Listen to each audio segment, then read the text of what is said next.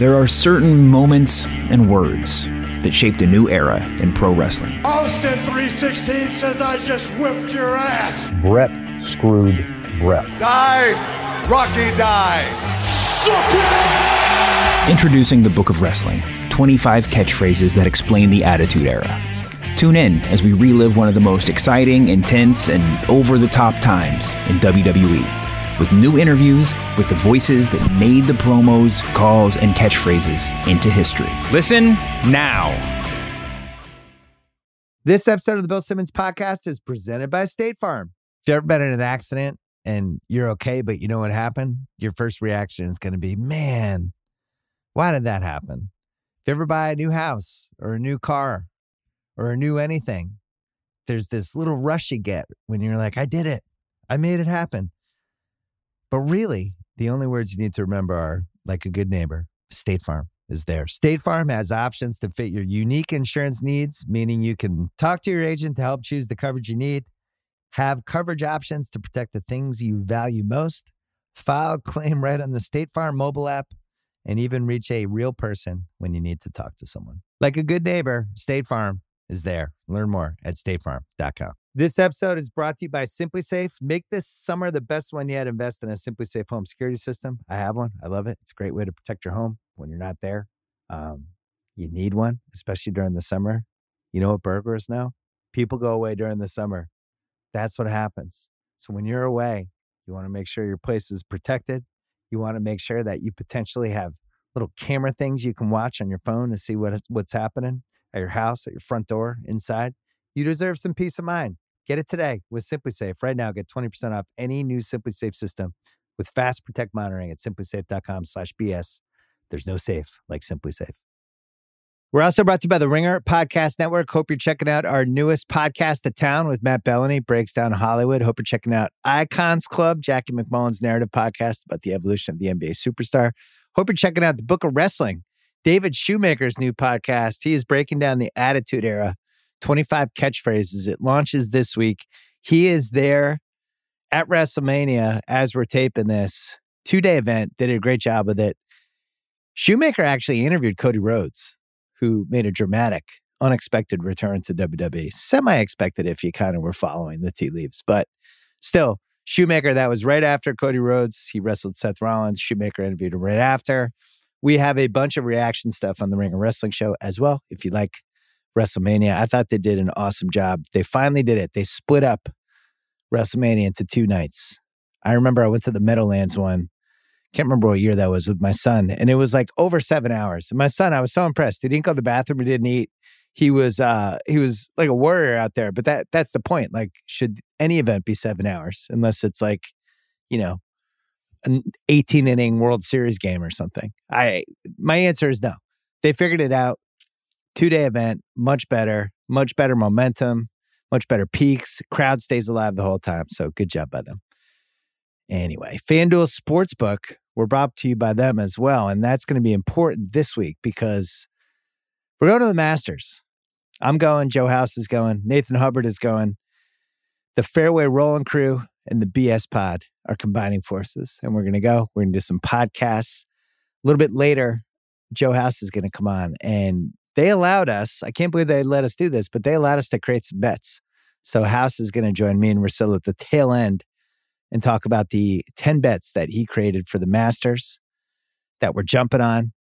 And then on top of that, Fairway Rolling tomorrow, House and Nathan are going to be breaking down their initial uh, expectations of what's going to happen. Then Tuesday, we'll be there with the BS pod. Wednesday, we'll be there, the three of us doing Fairway Rolling. And then Thursday, we'll be there as well.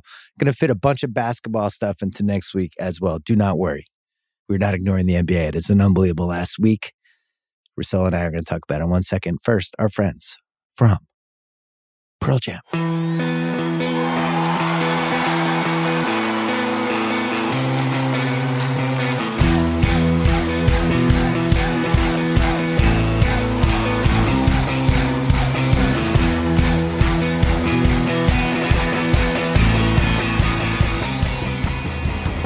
Ryen Russillo's here, taping this a little before 6.30 Pacific time. Most of the relevant hoops is done today.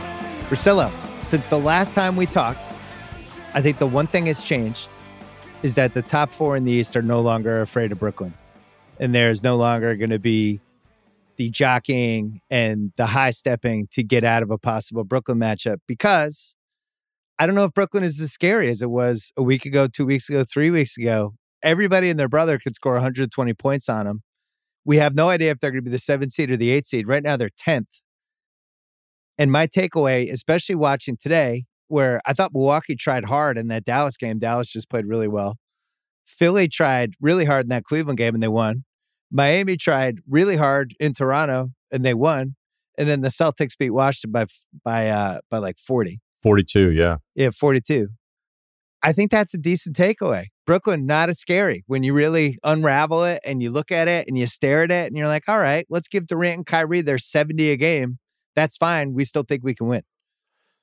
Yeah, the Seth Curry injury is definitely hurting them. You know, I watched the Atlanta game pretty closely the other night. Atlanta took 49 free throws, and it still was a close game. They were plus 30 in free throws. I mean, it's just one of those gross, like, oh, you guys are just to call everything cool. Right. Um, and Durant goes for 50 plus, and Durant was absolutely on fire. But you, uh, you, you offer up a good point here because you had said you were texting me before, and you said, you know, maybe it's a little different now when Kyrie doesn't get to play erratically because clearly, like, I went through it again when he dropped 50 on Yeah. Charlotte. It was his second game in nine days. And when he dropped 60 on Orlando, it was his first game. It was one game in a 12 day span. So, I've been making this point for a while. Like it's if you only have to play once a week, basketball's a lot easier. Yeah, why are people like, eh, when you're a certain age and you're this good of a basketball player, which Kyrie is, and they're like, man, I can't believe this guy's just out there scoring. Like, have you watched him? Like, look, whatever you think of him, he's insanely talented. And then you don't have to, like, you have these gaps where you aren't playing that much. And now we're starting to see him dip now. I had expected he's going to figure it out because now he's having to deal with the conditioning part of this. So I just pivot I, back to I you, have though. those stats by the way before you go. Okay. Kyrie with three plus days rest this season. What about 33, what about 11 33 days 5 to and 6. Well, three plus days, 33 5 and 6, 51 45 93 splits. And for the year, he's nowhere close to that. The last five games when he actually had to play a real schedule, 21 6 and 4, 36% field goal, 38% three, uh, only 3.0 free throw attempts. And I just think like he's somewhere in between. He's not as bad as he was in those five games for him. He's also not a guy who's going to score 33 points in every game. He's somewhere in the middle. He's around 24, 25. And I do think it's easier when for your body and for mentally and everything. If it's like, I only have to play once a week. And this week I get to play at Orlando. I'm going to light them up. And then I'm not going to play for eight more days, you know? Yeah, I don't. I, feel like we were the only people talking about this. Going, this is actually a good thing for him. Where the, we Yeah. light it up, and they'd be like, "Isn't? And on top of this, he's barely playing, and you're like, "Well, that might be kind of the point." Um, here's what I would would ask you though: Is it because no one's afraid of Brooklyn, or is it because you have four teams, and you could even have argued like Milwaukee before the day started could have ended up in the sixth seed, and I that may have changed now with the results later on in the day. I don't have it off the top of my head. Is it that it's just so close that what's the point?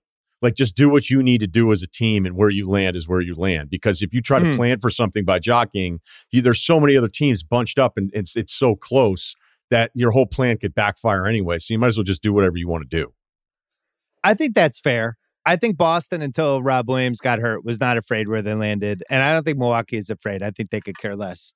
But when you look at Brooklyn's last six, they gave up 132, 95, 119, 123, 120, and 122. Seth is, he, I mean, he came out and said, like, not going to be healthy until I get like a month to rest this thing. And I just don't have it right now. We got to keep going. So Seth is 75%.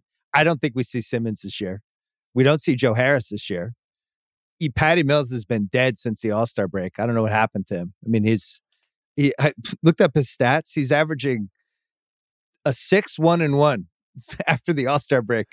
Six points, one rebound, one assist. That's 19 games, 35% shooting. Griffin is DOA. I they might just be a 500 team with one great player. It's very possible. yeah i just hate writing that one player off because of how special he is and uh you know i kind of was always like I, I think i've given milwaukee the most benefit of the doubt right Yes. It's been harder for me to come around on Boston, but we can we we, we gave him a love fest a week ago. Well, so hit, we're on hit board. That, hit that Milwaukee point because I really wanted them to beat up Dallas today, and that would have been the lead of our pod. Here comes Milwaukee, three in a row. Giannis playing 40 minutes a game, playing playoff minutes. They this is the finals team from last year. Here we go. And then Dallas just outplayed them and played really well, and and I thought controlled the game, and Luka was the best guy on the floor. So now I'm like, all right, what did that mean? Right, and nobody played in the Clippers game, just so we understand. Like, if you're not, I'm not counting that along. one. right, Yeah. right. When you see, you're like, wait, they gave up 153 to the Clippers. You're like, okay, but Yeah. nobody played in that one. I thought the Brooklyn win was incredible, uh, and it felt like, you know, I know we're going to get to this as well. It was kind of this Giannis stretch of a couple weeks where you're like, this guy is, Mm. you know, I don't, I, I have a hard time with the Giannis Durant thing because I'm always going to prefer shooting. But Giannis has put together these plays, the block in the Philadelphia game that was close. So it always felt like just when I wanted to start to buy in, there would be a weird loss in there with them. You know, the Golden State one a few weeks ago. You're like, what the hell's wrong with you guys? Like, let's go, let's go. Um, and then today, I just think Luka destroyed him. I think Bud's a little stubborn. Me too. Is that fair? Well, When Uh, when Van Gundy, uh, just let me finish real quick because Van, when Van Gundy's like, you know, I think I might try this. That's like the most you're going to get from Van Gundy saying that maybe the coach, like, because Luka just diced him up every possible way. And the other great thing about this, and Dinwiddie didn't even play in the second half, I don't think. He only 20 minutes today. But not having Porzingis out there, despite whatever Yeah. you think about Porzingis, now you don't really have a thing you can attack. And I love Dwight Powell. I've always liked his game, and he's not necessarily someone that you can attack a ton either. And so Luka just put on a master class today. But like I don't I don't look at Milwaukee being like, hey, this is super telling. Maybe it's just really positive about Dallas because I want to give Milwaukee credit for those last two wins or the, the previous wins against really good teams. Yeah, I guess the only telling thing is I'm a little worried about their wings. I think everybody in the East has something that you could get really worried about if you stare at it long enough. And their wings, like, you know, the Wes Matthews, Connaughton, who's on his way back, who I think they're going to really need in the playoffs, Grayson Allen. That's really it. So when you think like who's going to guard Luka on this team, a lot of people have that problem. But at the same time, that like really athletic, like what happens if they see Zach LaVine and DeMar DeRozan in the same series? How are they going to defend those guys when I, I would say their swings are, other than Middleton, below average? And you would say, well, Holiday, but I, I don't know. I don't want to use Holiday guarding like a six, seven guy if I don't have to. I don't want to put those miles on him. So that, that was the takeaway is I didn't feel like that's when you really feel like, oh, Wes Matthews actually plays for this team. You know, you felt it in the Brooklyn game too. I just, I, I don't think he's like dead like Ariza, where the Lakers get Ariza. And you're like, that guy's hasn't been good for four years, but he's probably a level above that. Maybe that's it. Yeah, I miss I miss when when the Lakers were getting off to a tough start. They kept showing us Ariza on the bench like five times a game. Being like, Like- well, you know, once I get Some- Ariza back, Yeah, he's on his okay. way. Cool. Uh, Wes Wes was assigned to Durant. You know, for all the times we'll look and get really excited about like who's going to guard who. I I know what you're saying, but then I look at the other wing situations, and Yeah, I'm not as down. Like at least I have a Jrue Holiday if I'm going up against Chicago to put on one of those guys. You know, I know he's at least physical enough. I mean, the problem is with Luka, nobody's really going to stop him. right. You know, it's a matter of he's going to be hitting his shots that night. And now they're so locked in positionally, too, that he's making some of these passes to the spot. Like it's like a quarterback just throwing to a spot as opposed to Right. even looking at how the corner and wide receiver are aligned. It's like, well, look, here's the timing in my head. This is where you're supposed to be. I'm just going to put the ball out there. Uh, So they ran pick and roll with Luka a million times. And then even if it didn't work, they'd reset it again. And so, you know, I don't know that Bud really changed it all that much. They brought pressure, but it was almost way too late. Like that's the thing that I love about Dallas defensively. Like they did different stuff today. They had a zone that like every time Giannis was ISO'd to the side, it was almost like a zone look looking at him. I mean, I don't know how many possessions. And then if Giannis were the roller, two stayed with the roller instead of two staying with the ball, which is what we see so much, right? And so with Milwaukee on the other side of it, it feels like, you know, I even noticed in the Sixers game that they won, Harden has no interest in doing certain things that exert energy, which is not unlike Harden. But that was nice. Milwaukee That was a nice way of phrasing it. Milwaukee, Milwaukee like doesn't attack hard. You're watching those other teams play the Sixers and they go, all right, let's go, let's go hunting for Harden. Milwaukee's like, nah, we're not going to do that. They didn't even do it when he was hurt in the playoff series. Remember all of us like Yeah. going, what's going on here? So, you know, I felt like it was kind of just Luka got to do whatever he wanted. And when Luka's on like that, I mean, it's the reason why we think he's so special. we talked about him on this pod on Thursday with Mahoney. The one thing I, I didn't say that I'll say now is Luka took that first month. I don't want to say took it off, but he was just out of shape and he sucked. Then he ended up getting hurt, missed 10 games. I have him fifth for MVP right now. Ahead He of Booker or. Tatum? Ahead of Tatum, I think.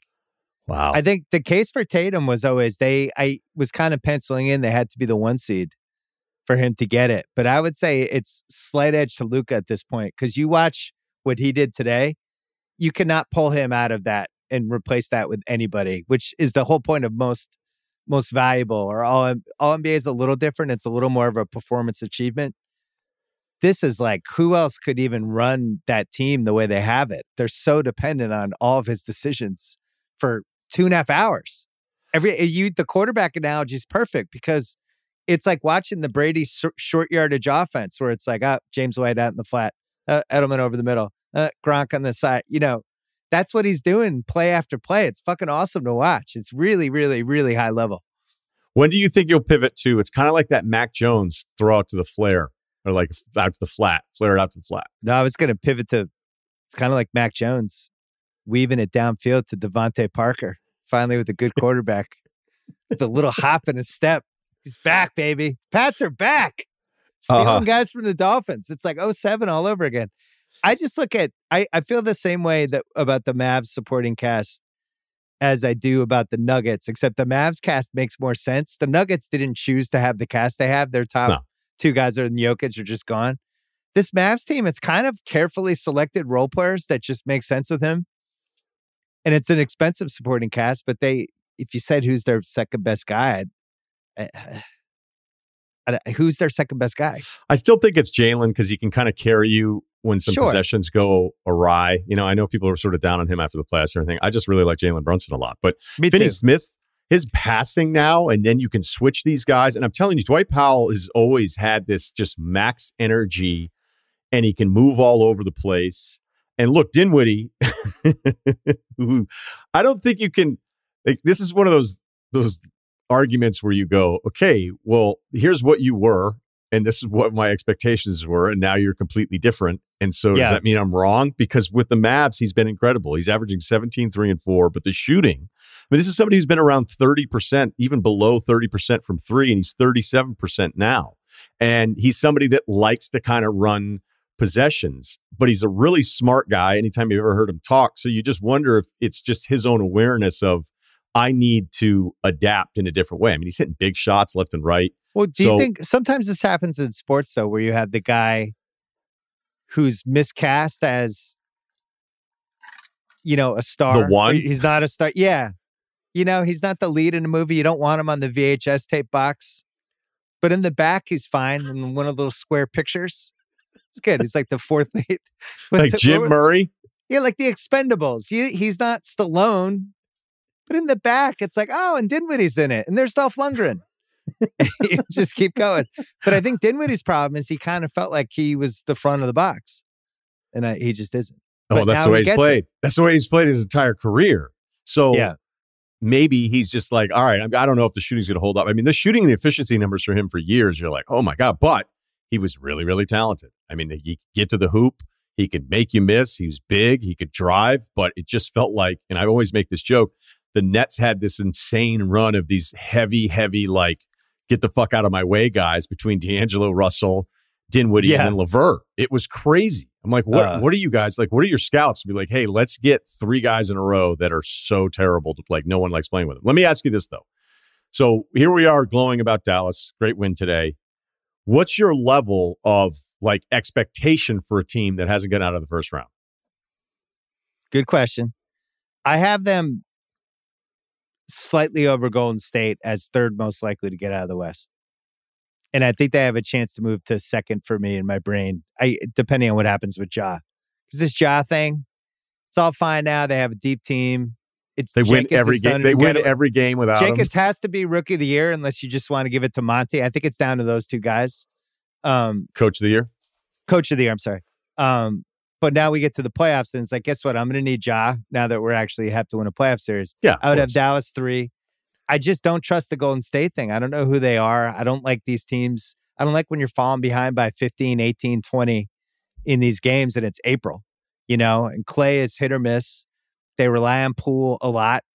They have to play Kuminga, even though, you know, and I think they should because I think he's spectacular, but um, they're going to be relying on him. And he's a guy who really has no idea where he's going. Draymond physically, can he hold up for two and a half months? I just think if you're looking at, do I feel safe with this team? I don't feel safe with the Warriors. I, I almost feel like they're more sleepery to me, which makes no sense because they're they have a chance. You know, they're going to be a three seed, possibly um, four seed. But I there's just so many too many moving parts with them. Dallas, I know who they are. I watched it today. That's their team. The Golden State point is totally fair. Uh, I was a couple weeks ago ready to start buying all the way in, and then Marcus Smart fucked up Curry's ankle, and Yeah. so I was like, okay, so now this is derailed again. Um, you know, you don't need a huge, you know, you don't need tons of centers, but you kind of need a couple options. And Looney is is a tough option if it's your only option, and I like Looney.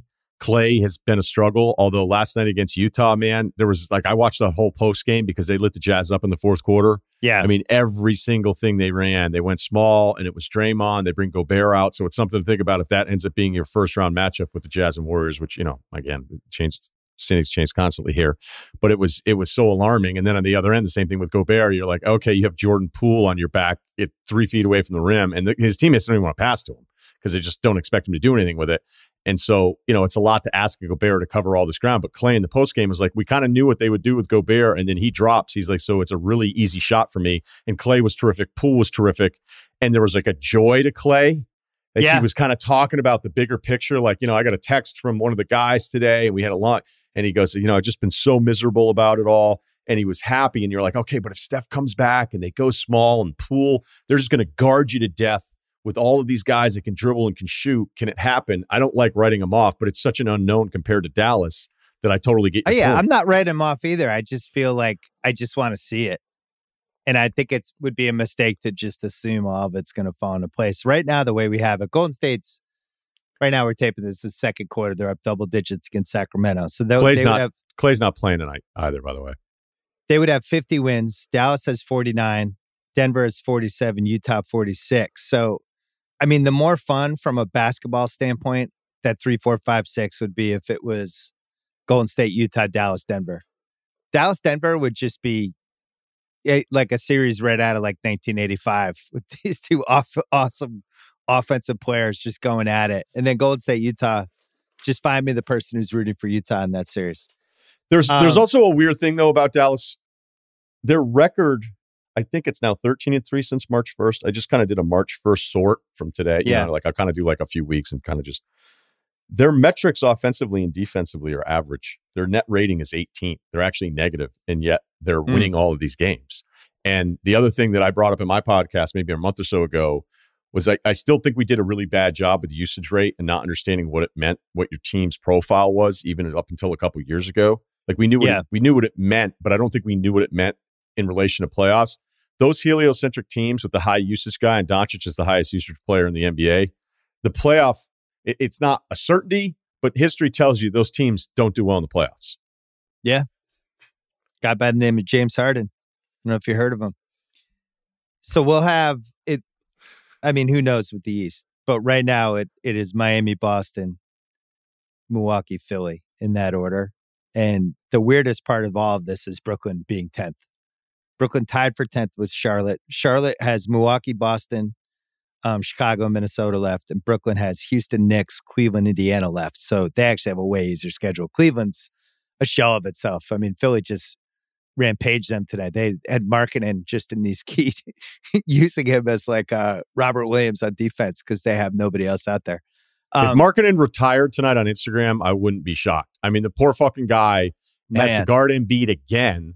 By the way, when Mobley was playing. So, by the way, if you're missing Right. it, Cavs haven't had Allen now for a while. Mobley's now done, and they're like, you know, Markkanen was guarding Embiid when Mobley was still playing, and now there's no Mobley. So, Markkanen basically down the stretch against Philly today was either trying to defend Embiid or then ended up with Harden outside of the three point line. doing line. like a I- half de- half decent job on Harden, like half the times. A couple times Harden just went right by him, but a couple least, times it was gross. yeah, a couple know. times it was bad.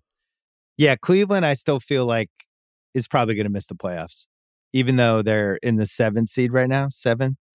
Well, Atlanta could catch them. They have Orlando, Brooklyn, Milwaukee left. Let's take a let's take a break. I have a couple fun topics for you. Golf's first major is a tradition unlike any other, and right now, new customers can get 30 to 1 odds on 2015 champ Jordan Spieth, four-time major winner Rory McIlroy, or 2020 champ, probably the best golfer alive, Dustin Johnson, to make the cut at Augusta. That's right. If any of those players make the cut, you win big. And we're going to the Masters. I'm going to be there. Joe House will be there. Nathan Hubbard will be there. Very excited for all of it. We are going to have a bunch of ringer special markets available to bet. You can find them very easily on the Masters section on the FanDuel Sportsbook app. Tiger Woods will be involved. That is the best betting storyline right now. If Tiger comes back, Tiger plays, if Tiger's there at the par three on Wednesday, I'm going to be losing my mind. But, you know, the big things for me, and we're going to talk about it all week on this podcast and on uh, Fairway Rolling. Can the young guys really grab control of the sport this year? Are the young guys, the under 30 guys, is this it? Are we going to have a little passing of the torch? Or the older guards, the guys who've won a couple times, are those guys going to hold on? We will see. It's all going to start the Masters. There's no better time to get in on the action with FanDuel Sportsbook. The app is easy to use, so many different betting options. When you win, you'll get paid fast. Drive down Magnolia Lane, take a swing at betting your first major. Download the FanDuel Sportsbook app starting Tuesday. 30 to 1 odds. Jordan Spieth, Rory McIlroy, or Dustin Johnson to make the cut at Augusta. FanDuel Sportsbook official betting operator of the PGA Tour. You must be 21 plus and present in select states only. Must wager in designated offer market. Max bet $5. Restrictions apply. See full terms at sportsbook.fanduel.com. Gambling problem? In Arizona, call 1 800 NEXT STEP. Connecticut, 888 789 7777. In Colorado, Iowa, Indiana, Illinois, New Jersey, Pennsylvania, Virginia, 1 800 Gambler. In Michigan, 800 270 7117. 1 877 770 STOP. In Louisiana, 1 800 270 7117 for confidential help Michigan. 1 877 8 HOPE NY or text HOPE NY in New York. Tennessee Red Line is 800 889 9789. And in West Virginia, 1800 gambler.net. Russillo said Mobu is done. He meant for the regular season. Playoffs, he's he's back. We'll see if they make it. I mean, they're they're gonna have to win at least one of the two playing games, and I don't love their odds. Every time you watch them, really frisky. I love their color commentary guy. He's great. In the super queue. supportive. Yeah. Um, but I don't I don't see it long term for that team. Great run. Hearts with them. It would be fun if they made the playoffs and LeBron didn't. It would be fun to see if LeBron went to one of the Cavs playoff games. Oh, That's why you're so pro No, Cleveland. no, no, Because no, we've been very pro Cleveland all season long. It's been a lot of fun. I just wish they had all their guys. Yeah. Um, all NBA stuff. We're just doing a check-in. Final votes due, I think, a couple days after uh, Game 82, which is next Sunday. So here's where I'm landing on on the uh, Jokic and Embiid thing. I'm just to plant my flag in this now. I don't know. You have a vote this year. I don't know if people are lobbying you. I'm not bending the rules. I'm not putting Jokic and Embiid on the first team. I went through all the All NBA teams. At no point in history did anyone do this. I think it's bullshit for us to tweak the rules. Jokic is a center. I know he plays point guard on offense, but he's not a guard. Putting him at forward is ridiculous to me. Until they actually change the requirements, to me, it's like you have to pitch Yo- you have to pick Jokic or Embiid for first team All NBA center, and the other one goes to second team. And that's just the way it goes. And if you want to pick one for first team and the other for MVP, that's fine. I'm not going to judge you. But I'm just telling you, I'm not risking putting Jokic at forward, and then with the dumb way they count the total votes, all of a sudden he doesn't count, and he didn't have enough, and all of a sudden he's on the second team because we didn't do this correctly. So if I think Jokic is better than Embiid this season, I'm voting for him first team. I'm voting Embiid second team, and that's how I'm doing it. How are you doing it? I really wish um, I'd had a couple more years under my belt before I got. Yeah, you're rookie. You're young, I know. Frisky. I know. Impressionable. Yeah, impressionable. People lobbying you. you're an easy target. I feel I feel so bad for anybody that lobbies me, knowing there's a pretty good chance, even if it's a GM, where I'll be like, I, I doubt you've watched as many games as I have this year, so I don't, I don't fucking hear it. I, Um, I listen. I've tried to make it clear to multiple people. Please don't lobby me. It makes me less likely to take your guy. It's just really insulting. Yeah, you know what I mean? It's really insulting as if like fine. If you don't think I pay attention, and I don't mean that I understand the game better because the GMs have to watch their own teams play all the time. Um, Yeah. I, I'm not saying that. But what I'm saying is that if you if you reach out to a voter to be like, hey, you should do this, um, Don't do that you're basically telling that voter he's like too dumb to n- notice what's going on. So yeah, I don't think of us. Think Russillo and I are in a cockpit flying a plane. Don't knock on the door and peek your head in and go, "Hey, I was thinking maybe you should take a route, maybe go through Charlotte." Like we don't want to hear from you. Let us fly the plane. We're qualified to fly the plane. We care about this. We put a lot of thought into it. Yeah. We don't need your advice. I was going through it like when you look at the historic first team stuff, it is straight up position. Now people can argue that it's dumb and that Jokic is he really a center? Is he really a whatever? I mean, it's kind of like the old Tim Duncan thing. Tim Duncan was a center, but he wanted to be listed as power forward. So he was listed as power forward, even though they would like bring a center in every couple years that barely played at the end of Right. those games. Rasho So Right, right. Like Fabricio Oberto. Like you go Yeah. through all these Duncan years and you're like, look at all the minutes and then look at all the minutes of the supposed center where Duncan. I mean, the idea that the way Duncan set up on the floor, if he was playing in today's game, they'd be like, oh, he's one of those old school centers, you know, Right. because of how he set up and they'd run that block action and all that kind of stuff. Uh, It, you know, like with the Oscars, if if I really like the guy from Coda, but I like somebody else the best supporting actor, I wouldn't just be like, I'm going to put the Coda guy in best actor so he has a better chance to win. Like we, you can't change categories. Jokic is not a forward. I'm just, I'm not doing it. Okay, now I'm I'm deferring to you here on on the history of this. Were there years where there were just three outstanding guards and one was kind of a perimeter small forward shooting guard hybrid where, you know, that's probably the easiest one to kind of manipulate it a little bit. I know what it says on basketball reference. I know what it says with certain players of where they're aligned on ESPN.com. There's people that track the minutes part of it, but I'm always kind of like, are you tracking the minutes where they're actually on the floor? Or are you tracking like which game they start, which they're supposedly assigned some position? So were there years where they just said, ah, you know what, we're going to kind of bend this a little bit and put three, what we would see as guards, but all make first team? No, we don't, we didn't do it. Like, for instance, two, 2014, Durant, that was the year uh, Cleveland, lo- I'm sorry, Miami lost to San Antonio in the finals, the rematch finals. The best two players that year were Kevin Durant and LeBron James. The third best player was probably Blake Griffin. And Blake was the third forward. He finished third in the MVP voting.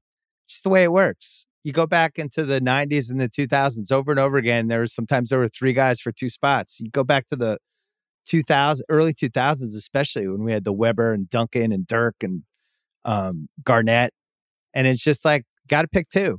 So for us to say now, well, it's more positionless basketball, which I agree with, by the way, but they haven't changed the actual requirements. So we can't just kind of make it up for until they change the requirements. We have to go by how we're supposed to pick it, which is guard, forward, center. And Jokic and Embiid are centers. And I think to just be like, oh, well, let's vote one of them for forward to get around this. That would we haven't done that for 70 years. Why are we going to do it this year? People hate anything that's traditional now, though. So I think there's going to be I get it. Yeah, I, I wonder. I think more people are going to disagree with you. I think the reaction to this would That's be like, fine. "Oh, that's stupid." Um, here's what happens if you do it that way. If you go say Jokic, because it feels like Jokic has more moment, momentum as the MVP, at least from what I've seen. Um, and I know ESPN had the straw poll up there too, so it felt like it was Jokic has more momentum than Embiid. So if it's Jokic, then it's Giannis. Well, Jokic is minus 240 on FanDuel now for MVP, and Embiid's plus 230. Okay, so Giannis go. is plus 550. So yeah, he's a pretty decent favorite now. Okay, so if you went Jokic, Giannis, Tatum, Booker, Luka, is that your first team? Well, so this leads to the second conundrum. Because honestly, I'll just I'll tell you that I did it this morning. If you go that route, it's actually not that hard to figure out the three teams. Well, that that was a benefit, but my question is: Is Durant a first team All NBA guy? Durant's better than Tatum. He's a better player. He's one of the best players in the league. He right now, um, he has played I think fifty. I got One- it. 50, 51 games, and then Tatum's played games. 73. Right, so he's four games left. He'll get to fifty-five. Now, this is important. This is how much I care about this. This is why I don't need anyone's advice. I went through all the All NBAs to see lowest games played Ah, look at you. for somebody who made first team. Thank you for this. Bernard King, 1985, 55 games, first team All NBA forward. So we have planted our flag with that. We have Bill Walton, 58 games, 1978, first team All NBA center. And Shaq, 2006, 59 games, first team All NBA center. Now, COVID season. Why did Durant miss these games? He had that one injury where he missed, I think, 21 games because he got hurt. He had a legit injury. Yeah, the MCL, right? He also had the fucking, I was too close to somebody who had COVID and I can't play for three games. I think that happened to him twice.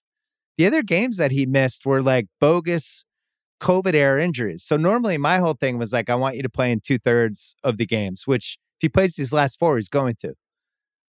So it's going to come down the wire. If it's 54, I don't think I'm going to vote for him first team. I'll have him second team. But if he gets to 55, as dumb as this sounds, that's enough for me. And I, I, I want him to be a first team All NBA guy. He's one of the best guys in the league, and it's not his fault. He was hanging out next to, you know, Buddy or Bobby who had COVID and he didn't realize that he had to miss four games. This was a stupid year. We have to relax the games played at least a little bit, right? Across the board, because Yeah. Tatum and Jokic uh, and DeRozan, they're the exceptions. I throw Trae Young in there as well. You know, Yeah. Guys are going to land on like 75, 76 games by the time this thing is all said and done. Uh, I have no issue with any pro Durant argument. None. I mean, just I just to say it now. Anybody that wants to come with me to say, "Hey, do you want to hang out and talk about how awesome Durant is?" Yeah, absolutely. Pull up a chair. Yeah, I- Durant. like Durant's 37 and 6 this year, 30 points a game, 52, 39, 90 splits, 26 PER, 64% true shooting, only 31.5 usage. His he's had what 30 guys on his team. Night to night, he has no idea who's playing with. And he's one of the best players in the league. And if he's going to play 55 games, he has to be first team All NBA. So, and I say this as a Boston fan who would really enjoy it if Tatum got there, but it is what it is.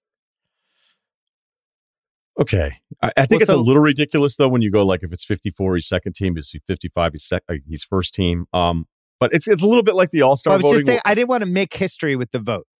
I guess is Oh. my point. Like. Bernard at 55 to me is like the that's I have somebody I can point to. Well, Bernard made it at 55, so now I get Durant. Now that's but that's without COVID that we know of.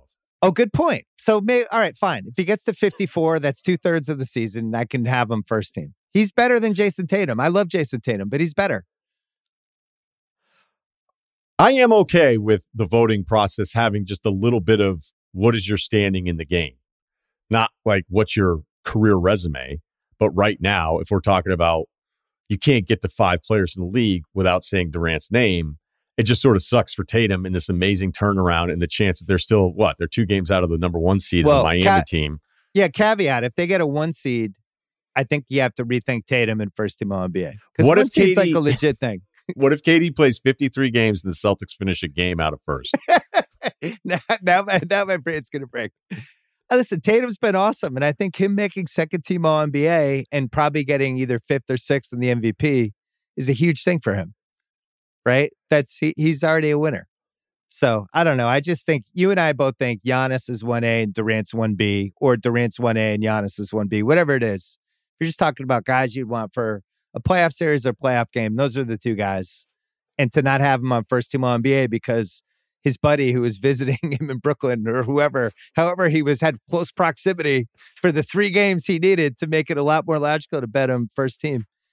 By the way, I was looking through. You'll love this. Before we'll we'll get to teams one second, but you'll love this. Least amount of games somebody made first uh, first or second team All NBA. Gus Johnson, 1966, announcer? 41 game, 41 games. No, he's a forward. 41 games made it. Now they had less games back then, but uh then we had Pippen in 1998, 44 games, third team All NBA, the, the last year, the last dance year. He got voted in, third team All NBA forward. But the other thing that you're doing, which which I know you're doing, is that it isn't just the number of games. It's also okay, but who were you going up against? And there's weird years where you'll look through it. Like I felt like the league didn't have a bunch of two guards for a long time. Yeah. You're like, do you see the drop off after like the top four two guards? You're like, wow, that's a bad group. And right now with centers, the forwards, centers in the 2000s was a centers had a brutal stretch. But like when you look at the forwards, there's a handful of them that are the single best players in the game, and then it gets it gets real light. Like there's. All a of a sudden, it's Pascal Siakam. Who? Like, whoa. But see the forward thing, because that I, I don't know. I mean, are we doing the rest of the teams now? Yeah, do it. You go. Why don't you give yours and I'll give mine?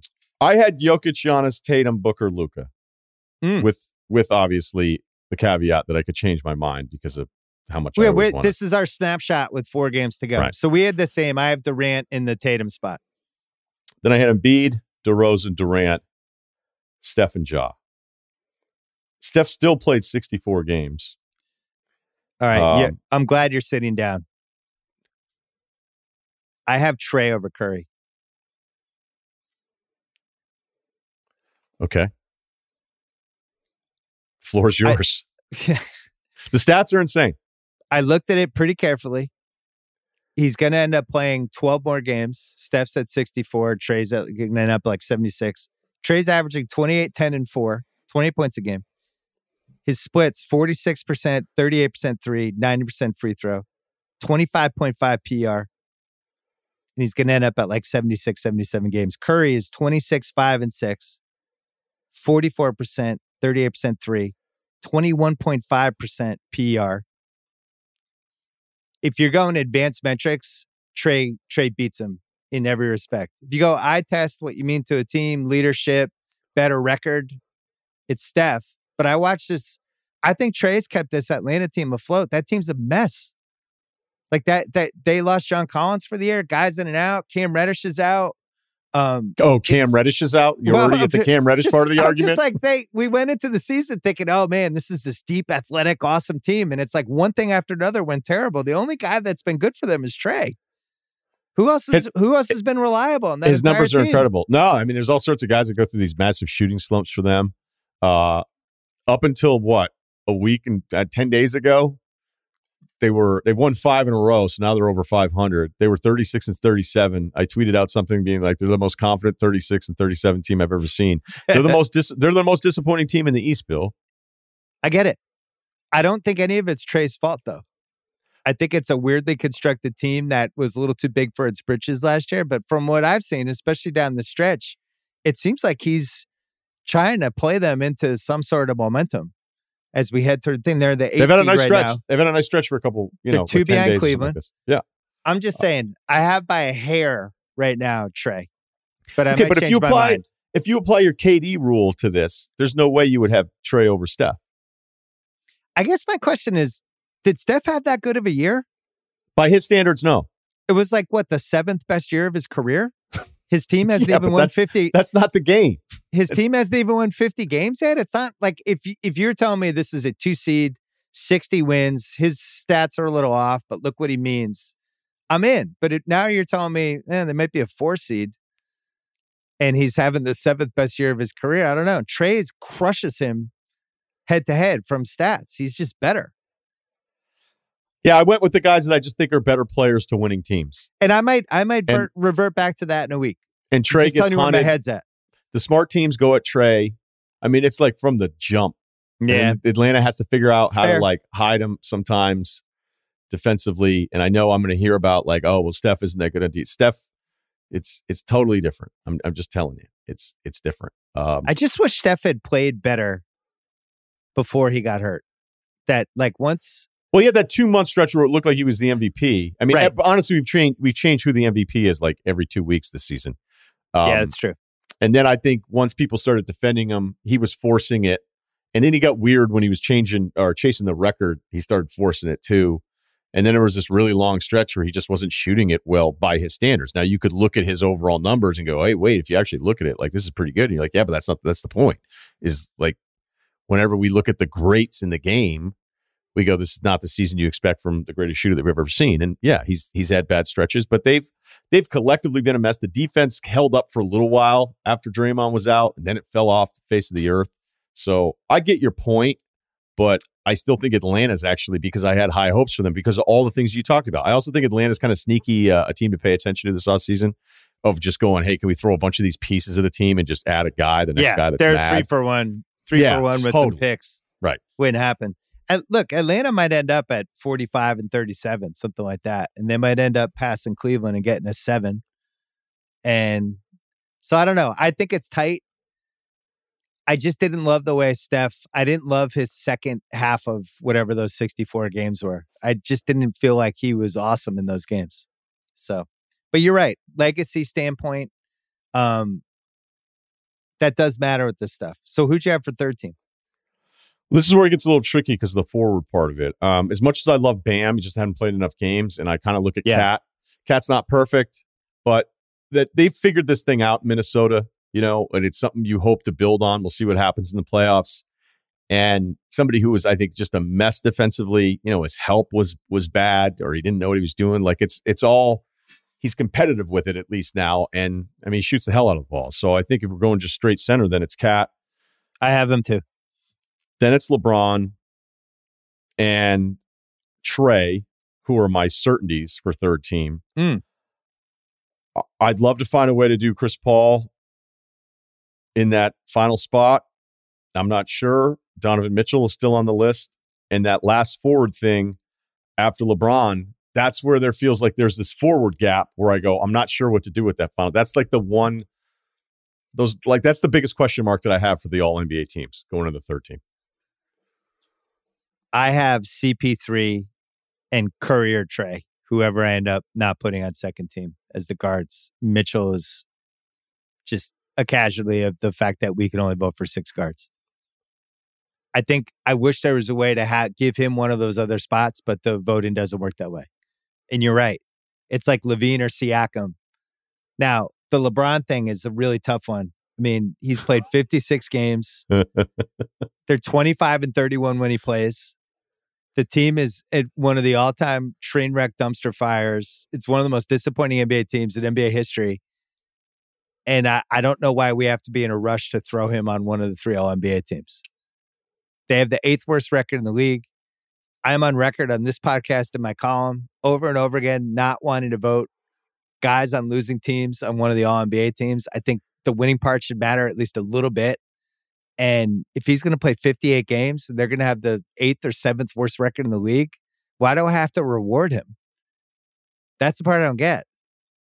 Like, I get it. Now, if you're going to say legacy stuff, it would be stupid not to have him on. Like, he made it in 2019, which is, he made third team, and it was like a total legacy pick. He didn't deserve to be on the team.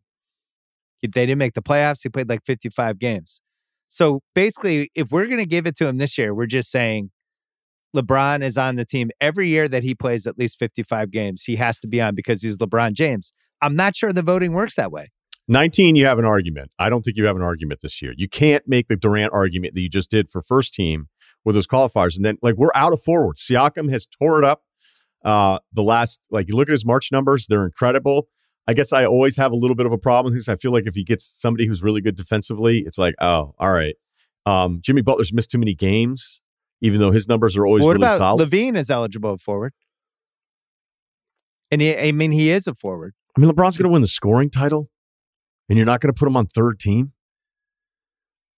He's going to play 56 games, and they're going to be one of the eight worst teams in the league. You'd be like, They congratulations, here's No your third doubt. team All NBA. They're they're they have a worse record since March 1st than like three teams that are tanking. Did you think he was fun? Did you think he was fun to play with? Do you think he made his teammates better? I don't think anyone had fun this year with that team.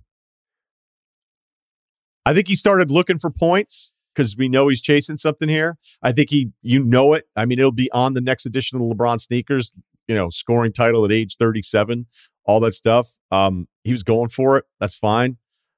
I, I just, I'm kind of at a point where I, I can't make a really good argument for the other forwards that I'm on the fence about to put over him. So that's the better thing. It's like, are you just shoehorning in? So if LeBron doesn't make it, it's probably LaVine and Siakam as the two forwards, and that's just like LaVine. I I think I would I'd feel better about than Siakam because Siakam like Waz and House and I did a thing like two and a half months ago. where We did the worst contracts, and we had Siakam on there. Like it, his resurgence has really been 2022. Where he's turned, but like the game today, like he's been really good. I think he's been one of the awesome. 25 guys in the league. Yeah, it's tough because so last year I didn't vote for Bradley Beal because his team was losing and I thought he was going for his own stats. And I was like, I, I just, those stats don't mean that much to me when your team couldn't even make the playoffs. So I'm not voting for you. He made it anyway. He made 13, but it's like, I'd already kind of planted my flag on the I don't care about your stats if your team can't even make the playoffs. You have a lot of flags. That's one of my flags. So now it's like, well, LeBron, he's putting up stats on a non-playoff team, but so I got to change the rules there. So I don't know. I don't know where I'm going to land on that one. Okay, but that's back to one of the points I just made is that you can have these rules, but you will contradict your own rules depending on the field. So Right. that could be your Beal rule, but you may have had six better options at that position, which you likely did. That's I'm a fair saying- point. I'm saying with your LeBron rule, I don't know that you have six better options. Like my guards, I got it. I got Book, Booker, Yeah. Luka. Mitchell, Mitchell would be an awesome option if I- right. I got Steph Ja guy. and then Trae. So my five guards are good. Like th- I, I don't know how I would argue. Like you, we, we talk about slotting Trae over over Steph, which I you know I think there probably a lot of people that would agree with you on that one. I'm the wrong guy to argue that with, but Trae's on it. Trae's on it. Wait a Uh, second. You know I love Steph. Steph's Steph's one of my all-time. No, I know that. I know I that. just don't know. I I just don't know if hey, look, I, I- can't. I can't win a stats argument. I can't with uh, with Steph. But I don't love the stats argument only because your defense piece with Trae, I think, matters and should factor into whether he gets second team or third team. But you know, if they run the slate and they finish the season with on like a nine or ten game winning streak, whatever it would end up being, and Trae's playing the way he's playing, I, I, that would give me pause. Let's let's take a break because I have a couple more LeBron things I want to hit.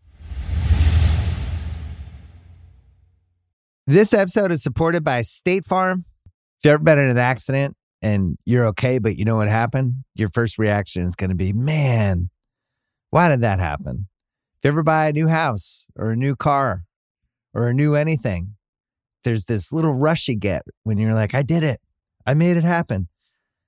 But really, the only words you need to remember are like a good neighbor, State Farm is there. State Farm has options to fit your unique insurance needs, meaning you can talk to your agent to help choose the coverage you need, have coverage options to protect the things you value most, file claim right on the State Farm mobile app, and even reach a real person when you need to talk to someone. Like a good neighbor, State Farm is there. Learn more at statefarm.com. One more thing on LeBron. I saw this Anthony Davis quote. Mike Andrews tweeted it after the loss today. The Lakers lost again. He said, quote, that's the most frustrating part of this season, not being sure of what we could have been. I, I don't know about you, but I'm pretty sure what the Lakers could have been. I that team made no sense from the moment they threw it together. They had a bunch of washed up dudes or never wases. They had a Westbrook situation that they never figured out from the first game. And LeBron and Davis together were 17 and 20 when they played. They were a 500 or worse team, no matter how healthy those two guys were. But then you think like you also build a big three with all these 12th men, basically. But you have LeBron in year 19 and you have Davis who gets hurt all the time. So you can't be shocked that this didn't work out and that you had injuries. Like I was looking at LeBron's missed games from 2003 to 2014, first 11 years of his career. He missed 46 games total. Goes back to Cleveland next four years, misses 25 games total. And by the way, there was one stretch in there, maybe two stretches, where it was almost like scheduled time off too. Remember when he went back to Cleveland and was Never just like, got my back injured is, ever. my back isn't right. So it wasn't like he was even hurt. It was more maintenance for him. I think Last twice. four years, Laker years, he's missed 80 games. So he's missed more games in the last four years than he missed in the 15 before. And you could say, well, it's not his fault. He sprained his ankle. But it's like, this is what happens when you get older. You become more susceptible to getting injured. You have slightly worse balance. You're carrying a little more weight. Like there's just things that are going. There's wear and tear. There's things that's happening. So I think it makes perfect sense that this Lakers season um, didn't work out. I think what's surprising me is that they're one of the eight worst teams in the league. I could have guessed they would have been like in that play in mix, that maybe they were going to be 500, that it was going to be an unhappy season. New Orleans now has like a 26% chance of getting a top four pick this year from the Davis trade because of how bad the Lakers are. Wait, say that expect- again. Say that again. New Orleans has their pick. They're now in the number eight spot, which is a 26% chance for a top four pick. It's not protected. It's not protected. People were like super unprotected the last couple of years. tell you that. Uh There's not a lot of protection. no. No. All right. Look, Davis has played 38 games this year. And I mean, hell, he came back today against Denver, turned his right foot again. and wasn't the same guy, even though I thought he looked great. You know, uh, I think you've been on this. You've been right about it, about the way his body looked. I think he got sick of being called a pussy essentially by the guys on TNT. So he bulked up, came in bulked up, and that's the wrong direction. As you get older as a big guy, you should start getting thinner, Yes. uh, unless you podcast. Maybe So maybe uh maybe follow Duncan and Garnett and some of these other guys who were like, this is how I'm going to keep playing. the Duncan one was masterful. Like he goes, I'm going to get skinny. Actually, I'm going to Yeah. get skinny, and then all the foot stuff. I mean, Duncan, if you go back and look, as you know, there were years like, oh, this is probably done, and then it was like six more years because he He had just one leg. it was unbelievable. So the only pushback I have, and by the way, I was wrong about a couple things. I didn't think the team was going to be necessarily good, but I didn't still didn't think they were going to get caught by San Antonio. I thought the Pelicans would because Pelicans have these weird numbers. They've actually been a pretty good team the last month plus, uh, Yeah. statistically. But maybe it's the Popovich thing. You know, does this mean it was his final year? He didn't want to tank.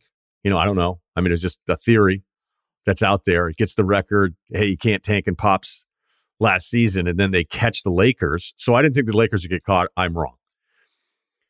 But I still feel like I'm the only one that pushes back a little bit that even though the record with LeBron and AD is what it is, and it's not what 300, 500, a normal AD season, this still wouldn't have been a playing game. And I think they would have hit the trade deadline that way.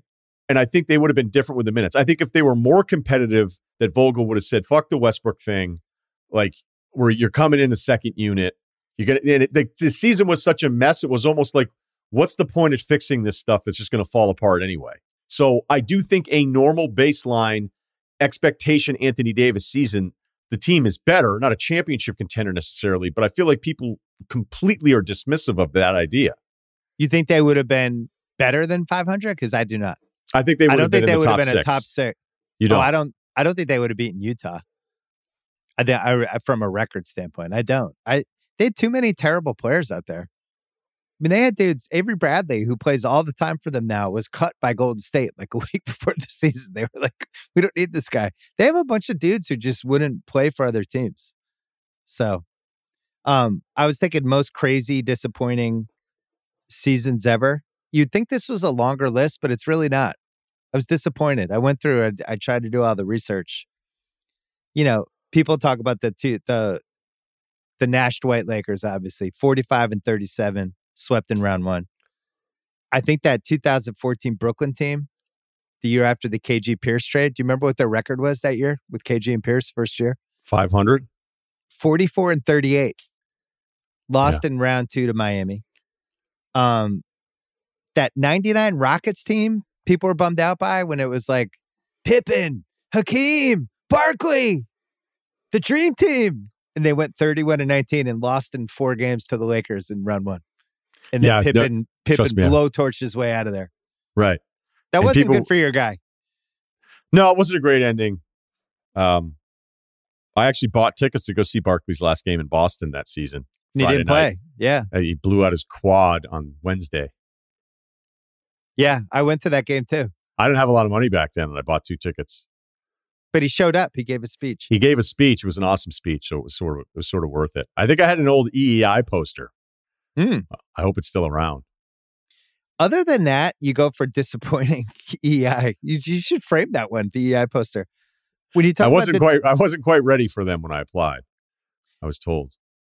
the disappointing, um, I mean, Mad the when the Magic got Grant Hill and T Mac and nothing happened with it. I guess that's disappointing. That was nobody's fault, but still, like, remember, it's like we got Grant Hill, we got T Mac, new dynasty. Nothing happened. Grant I remember that was like the first time I really like understood the cap space planning right. and being like, this John Gabriel's a fucking genius. I think that was the first time anyone understood it, even though Shaq with Jerry West like five years earlier. So then you go to like the ni- the 76 Lakers. They traded all that stuff for Kareem, finished 40 and 42. They missed the playoffs. I I looked at this on basketball What? reference. Yeah. I didn't know that. So Or did they- I? And I just didn't I don't know. There was 18 teams in the NBA that year. It was the year before the merger. They had the ninth best record, and there were 10 playoff teams, and somehow they didn't make it. They had there was this weird division thing where Were they in the For- Southwest? Or yeah, something? like t- two teams had to make it from each division. So there's this division in the West. It was like Milwaukee and Detroit had 38 wins. Both of them made it. The Lakers had 40. They didn't make it. So the, I love- I they love- fixed that rule. I love looking at all those old years. Like every now and then I would just go to a wormhole and I'd be like, Rochester coming out of the West. right. yeah, there's there's teams that just switch conferences. Like Houston was in the East for some reason for a while. Then they they switched to the West. San Antonio was in the East. They Well. Memphis being in the West sucks Yeah. them. If you really think of it, you know. what Oh I mean? yeah. Like, oh, we got a we got a West Coast swag of Tri Cities.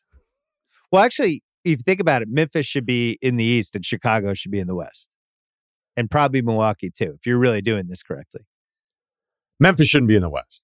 Memphis should not be in the West.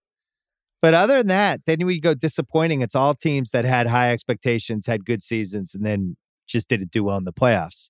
So you could make a case the Lakers being one of the eight worst teams in the league.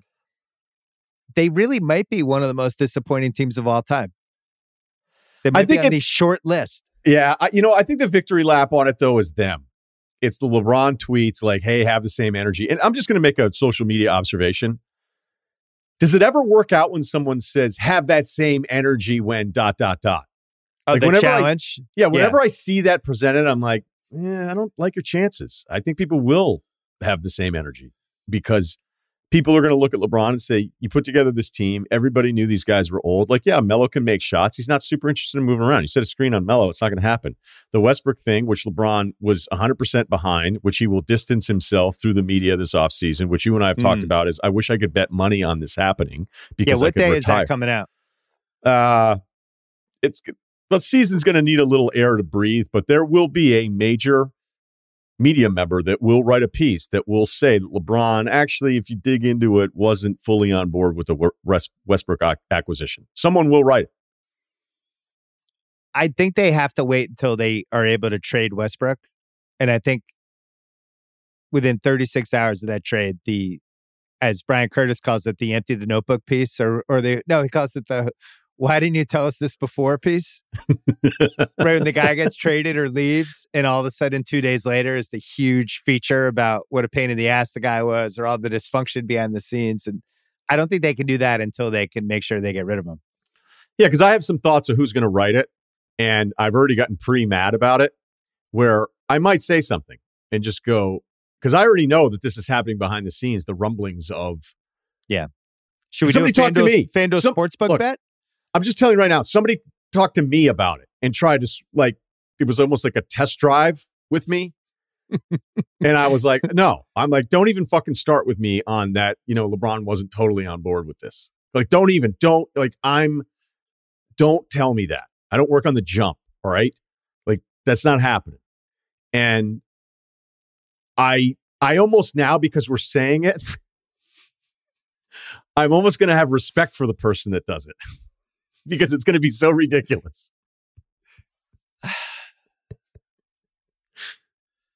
I, th- I, it's just too many ways to get in trouble right now. Can we do? Can we play a little game called Unexpected Final Season Watch? Yes. Good pivot. So here's the point of this game. This happens every year. Sometimes you just don't realize, oh, this guy's time is about to come to an end in City X or Team X or whatever. And it's like, I should have realized that in the moment, but I didn't. But so anyway, I'm going to throw some names at you. Unexpected final season watch, meaning this was their final season. We didn't realize it in time. Donovan Mitchell and the Utah Jazz.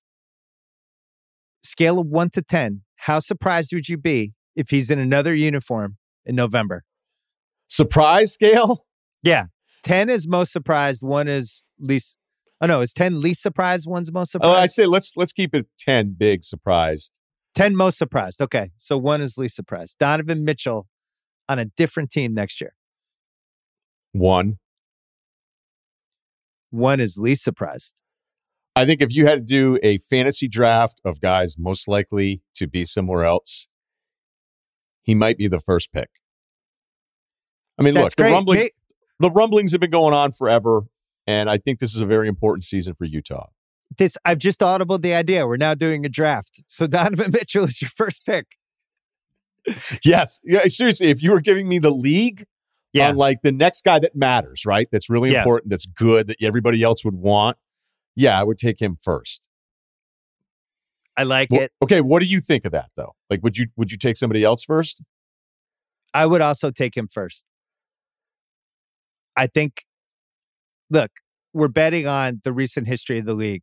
And every year, the Yeah. recent history of the league is Superstar X decides he doesn't want to be somewhere and it ends way faster than you think. And in this case, there are some teams that could, you know, do some pretty big ass packages. You also have Danny Ainge there. I think they'll try to trade Gobert first, but they will not bring this team back.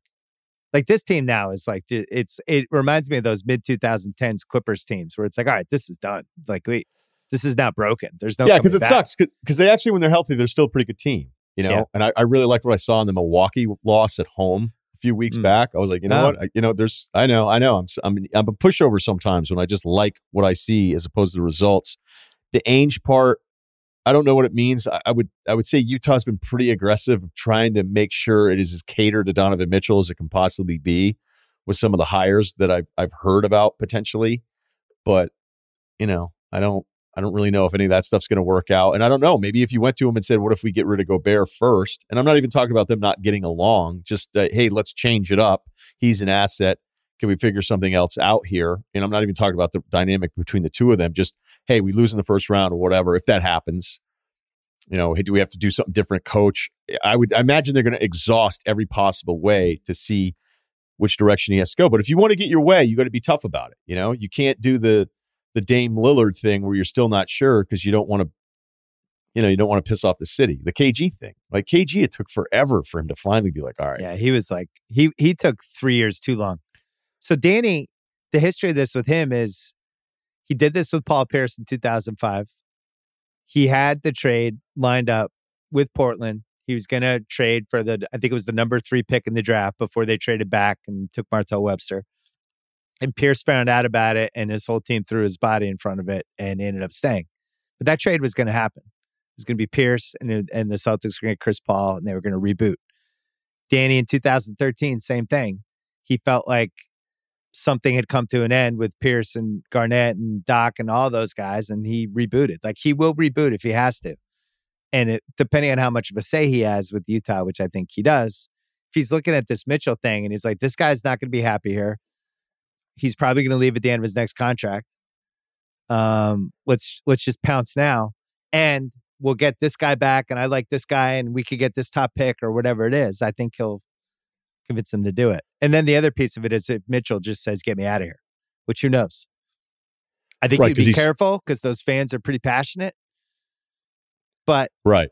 But you know, he's still under contract for a while here too. You know, like the extension um is new here. So right. So it's like um, four years, but as as you've said on this podcast and on your podcast, like the length doesn't matter anymore.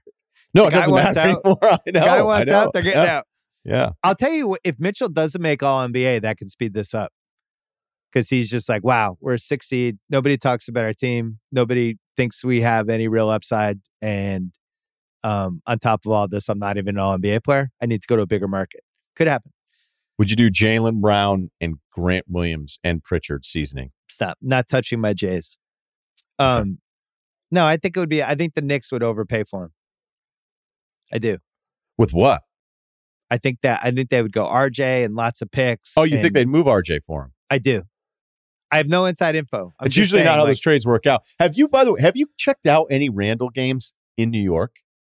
That No. doesn't get nearly enough attention for how checked out he is. Like I don't. I don't understand what happened with that. Like, yeah, why I- did he re up there? And like, what what Well, happened to 'cause- like break it?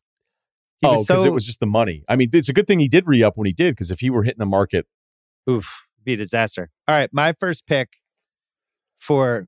don't be surprised if this is suddenly their last season. I love what this has turned into. My first pick is DeAndre Ayton of the Phoenix Suns. Ooh, spicy. Yeah, thanks. I think they sniffed around before the season started. I think they sniffed around near the deadline, and I am not convinced that that team is going to pay for like three and two thirds max guys in the same season. I don't see it. So I think I could see a move where they move him and get a cheaper option back and some other stuff and point to like, look at all these other teams that like just get like a 10 and 10 from their center. And it's it's really about the perimeter guys and they'll spin it however they want. That would be my first pick. Okay, I'm going to give you some props here. You've been very good on the Ayton stuff. Thank you. um, Where I thought, like, okay, fine. They didn't want to do what Denver did, which was a much bigger risk with Michael Porter Jr., considering all the red medical flags that he had coming out. Um, where I've been like, well, if the team doesn't have to do it, they don't have to do it. And then if he go gets an offer somewhere else and they just go ahead and match it, and they did him a favor because it's a shorter term deal. So whatever. Like Sarver's the cheapest. He shouldn't own a basketball team for a million different reasons. This has been covered on and on again. So I just thought like, ah, whatever. You know, like I almost thought you were being a little dramatic about it. But it's it's gone in your direction the entire time. So now I have much more of an open mind for Sarver in particular, and because your information has been very good on this. And by the way, side note, more praise. It's not about Grantland. You've been good on the Brady stuff, Arians, the expansion, Thank you. Brady's retirement and the unretirement. Um, you saying I'm on a hot streak? you are you are you're you're doing well, man. Um, we're gonna bring in a third person to be in our unexpected final season watch draft. Who doesn't know he's in the draft? Kyle, can you bring him in? All right, Joe House is joining us. He's going to talk Masters with us a little bit later. But House, we're in the middle of an unexpected final season draft. Which players would you be least shocked if this was suddenly their final season for an NBA team? Which stars? Russillo went first. He took Donovan Mitchell. I went second. I took DeAndre Ayton. Now you're up first round. You could have anybody that this the, the all of a sudden this guy could be on a different team next year and you wouldn't be shocked. Who is it? Oh wow, right on the spot. Jimmy Butler. I had him on my board. Wow. What we That's a saw over one. the last couple of weeks, you know, at some point, Pat Riley is like, "Yeah, I've had enough of the bullshit."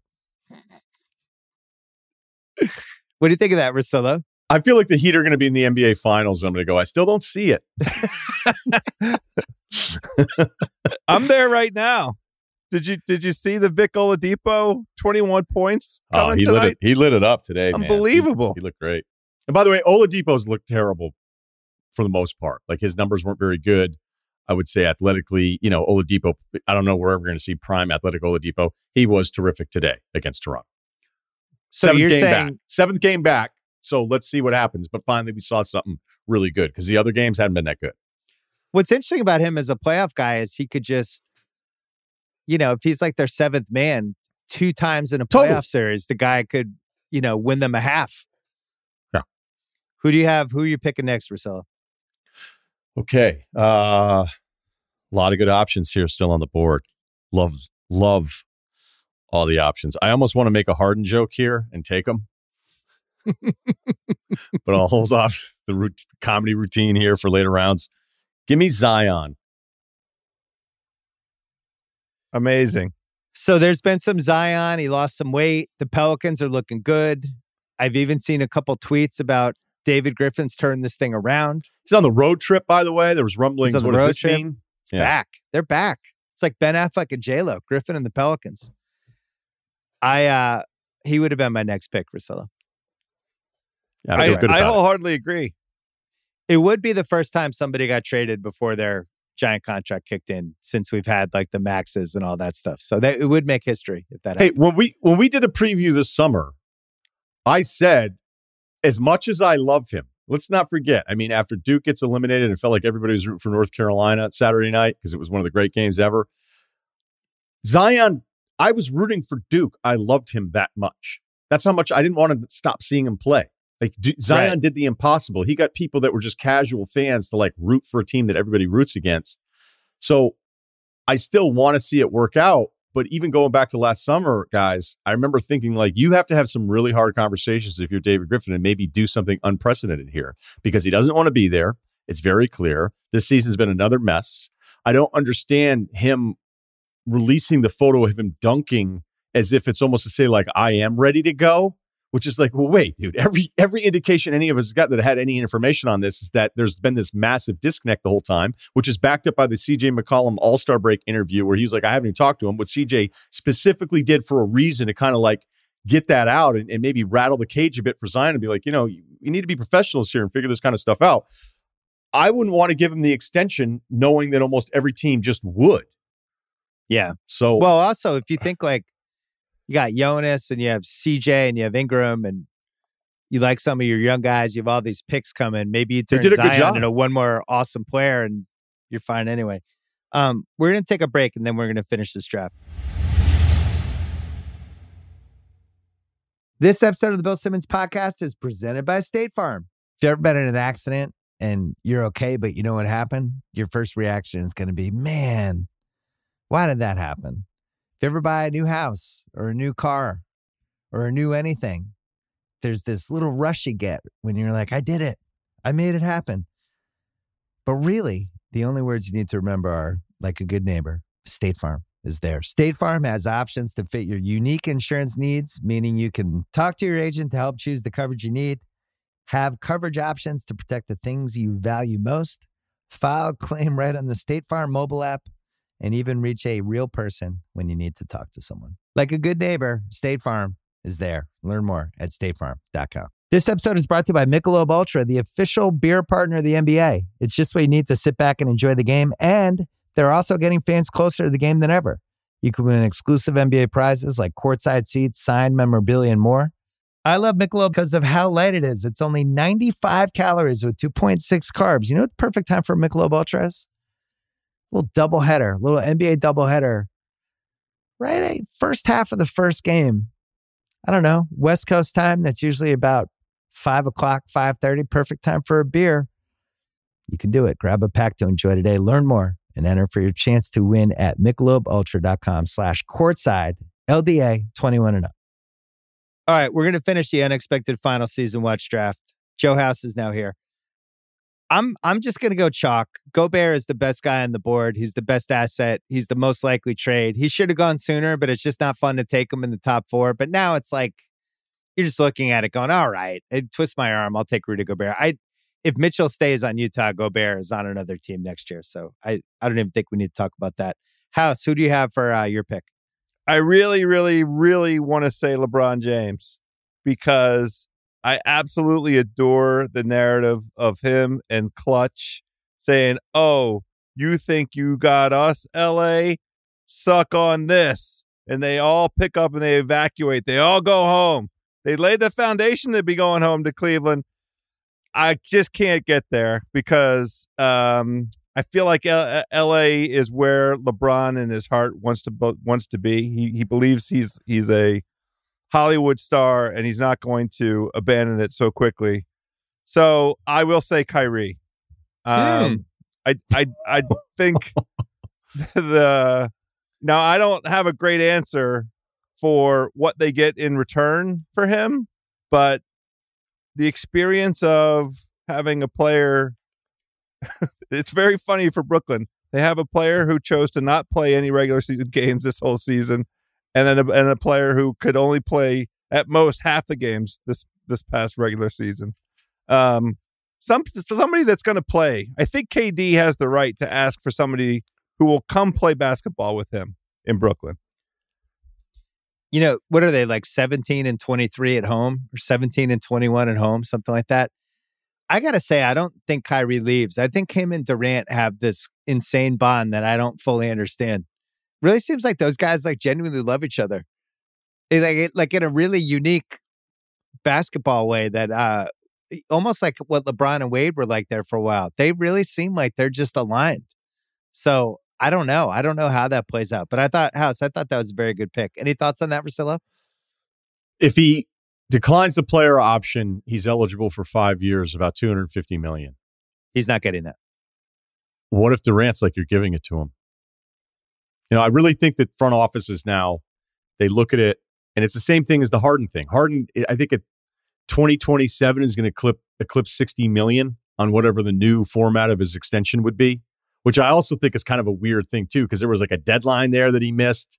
And I was going back and reading some of the stuff he said, but you're never going to hold coaches and players accountable to saying that this is where they want to stay and they never want to leave. But like the back end numbers are hard and they're scary as hell. Giving Kyrie 250 million makes zero sense. But I feel like the teams operate with, uh, you know what? We got to spend the money on somebody. So if it's a two year window that's absurd at the back end, we'll just do it. And I think that's what teams do. I don't think you can do it with Kyrie. I don't know who you're bidding against. What if Durant says you're doing it? They say, you're right. look, but they say, Kevin, you're under contract for the next few years and we're not doing it. And if you want to get upset about that, we're pretty sure the Nets fan base is probably on our side that we can't give this guy $250 million who played 20 games this year. Sorry. Russillo, you're up. All right. I can't, I can't wait for this pick. There's some good ones left. really are. Board stacked. Um, I'll do it just because it's the best odds, but I don't actually don't. I'm not going to say I don't know what's going to happen because I don't have any information on it. But the fact that Anthony Davis has been circulated as a potential trade piece tells Mm. you that I think Team LeBron is maybe throwing that out there to some, not LeBron himself, but other people are throwing it out there to kind of like take a temperature on what that is. Now the problem is, is it's what what do you believe? Because I've heard people say, "Oh, what are you going to get for Anthony Davis at this point?" I think that's wrong. I think there'd be other teams that go, "Hey, we get him in here, we make him the focal point of the second half of his career. We get the nutri- we get nutrition, training, all this shit. We get it right. We get him away from LA and all this stuff. He is an impressionable guy, so like in a good way, he's he probably will adapt to whatever it is that you want from him. But the assets have to be really special, even if you think his value's diminished, because you're still figuring this thing out on the fly, and you're not going to get draft picks and young maybes back for Anthony Davis. So this trade for Davis in a normal NBA landscape, we already know what the pieces are. LeBron's not going to want any of those. He's going to want real guys coming back. So it complicates it. So Yeah. I take him as a value pick, but there's a lot of arguments against it happening. It'd be interesting if, like, like this trade wouldn't happen, but it's something like Ayton and Mikal Bridges and other stuff for Davis. But Phoenix isn't doing that. But that's what you would need, like these two big chess pieces back for him that LeBron could win with right away. I think the Knicks would overpay for him. I think the Knicks are ready to dive in this summer. That's my take. I think they're I think Who's the most guys- attractive player from the Knicks, though? Who do you want from the Knicks? Listen, the Knicks fans love RJ and they should. RJ's been really good. And I I, have Knicks fans in my life who was like, RJ's untradeable. They, like if we're gonna do trades, Julius, RJ's Uh, untradeable. Julius our guards, and you can have seven of our picks, but we're not trading Randle. Uh, we're not trading RJ. We need RJ. He's tradable. I the Knicks fans who watch the Knicks are all in on RJ. And I I like, like, him too. RJ. If you just look at the metrics, you're not going to love it, but I do think that RJ turned some kind of career corner the Yeah, last he's couple 21. months. He's Yeah. a kid. Yeah, I'm I'm into RJ. But normally these trades, just if we go back in history, but that's why the Davis thing is complicated. It's we don't we're not going to solve your problem. You know what I mean? So RJ plays with whatever we bring back. Uh, uh, it- it- Yeah. We don't we don't we don't trade you a player for your guy. We just give you a bunch of maybes. I am taking with my next pick, uh, just because I can't believe he's still on the board, James Harden of the Philadelphia 76ers. It's just good value. It is you know, guy, you get the guy who quit on his team twice in 13 months. Who knows how terrible this playoffs could go for him and them? I, I have no idea. Um, it does allow me to ask you guys about the Philly sliding doors. Kyle, turn the camera.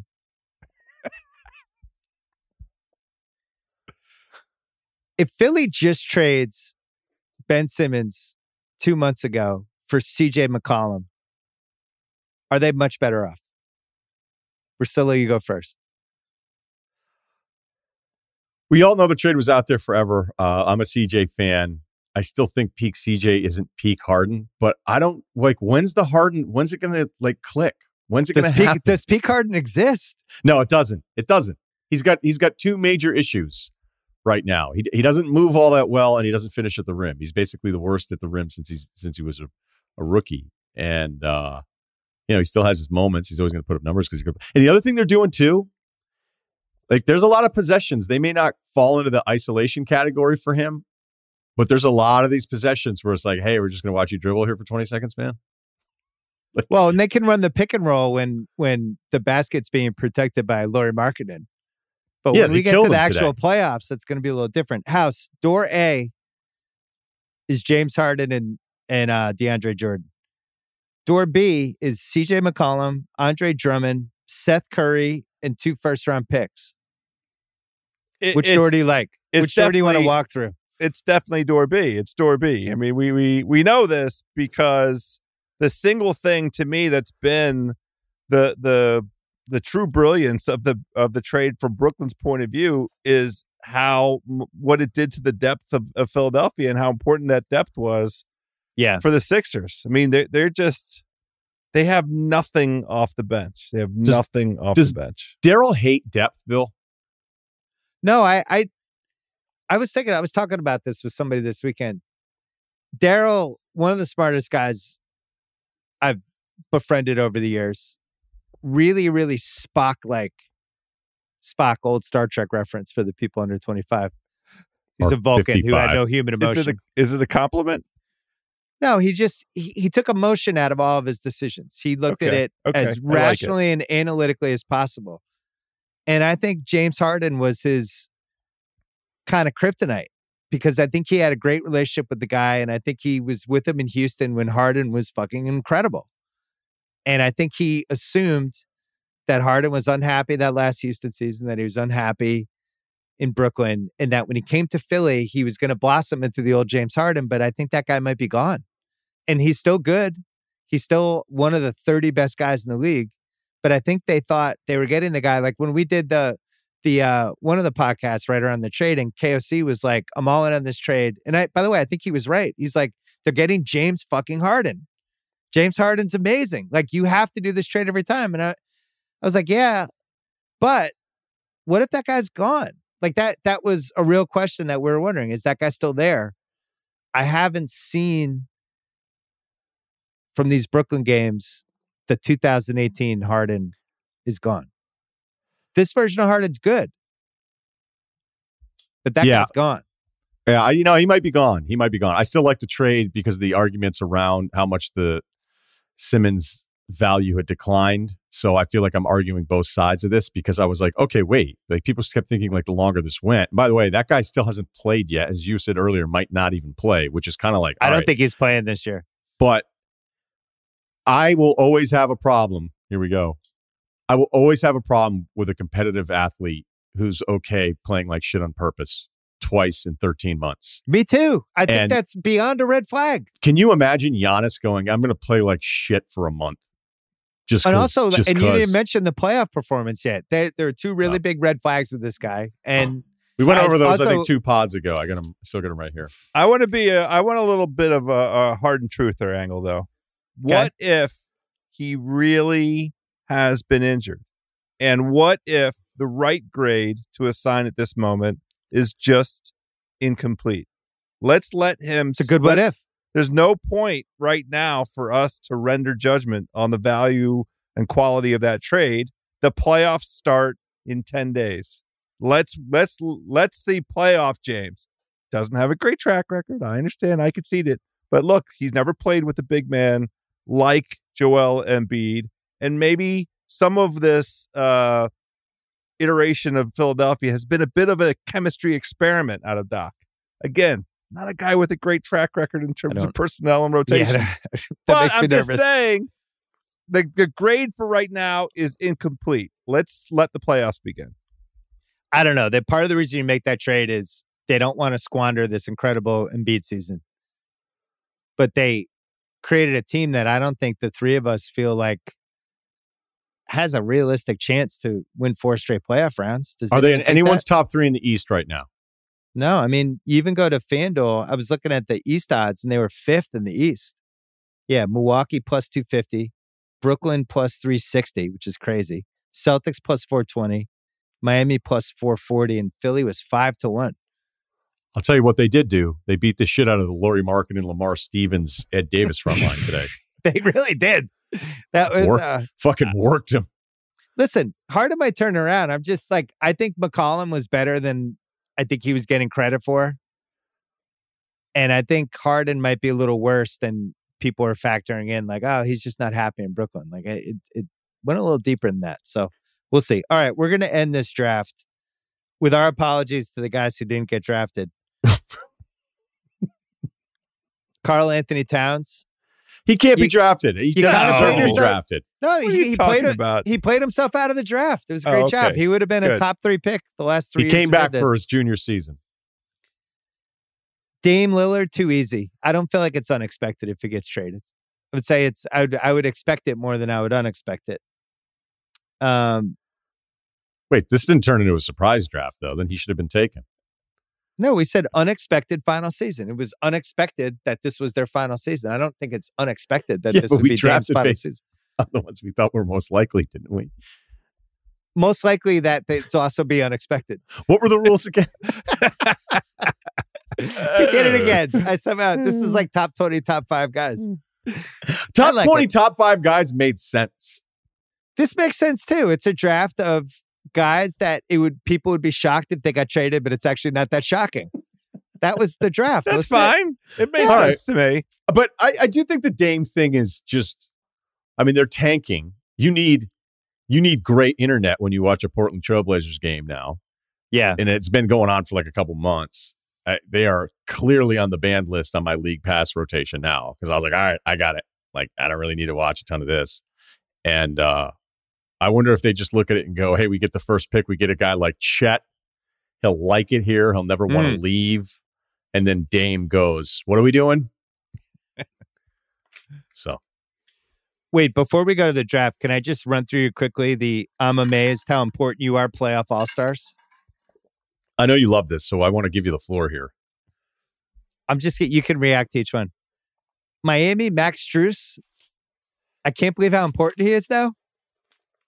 He's out there a lot. He makes big shots. He was playing incredible defense on the Celtics the other night. Wasn't Did you see his expecting miss- that. You see his missed dunk today? That was nasty. Good miss dunks. Phoenix, Cam Johnson. He's terrific for them. And a lot of people Another Didn't get it. candidate. Yeah, I'm, I'm Would you have another candidate? Would you go Cam Johnson?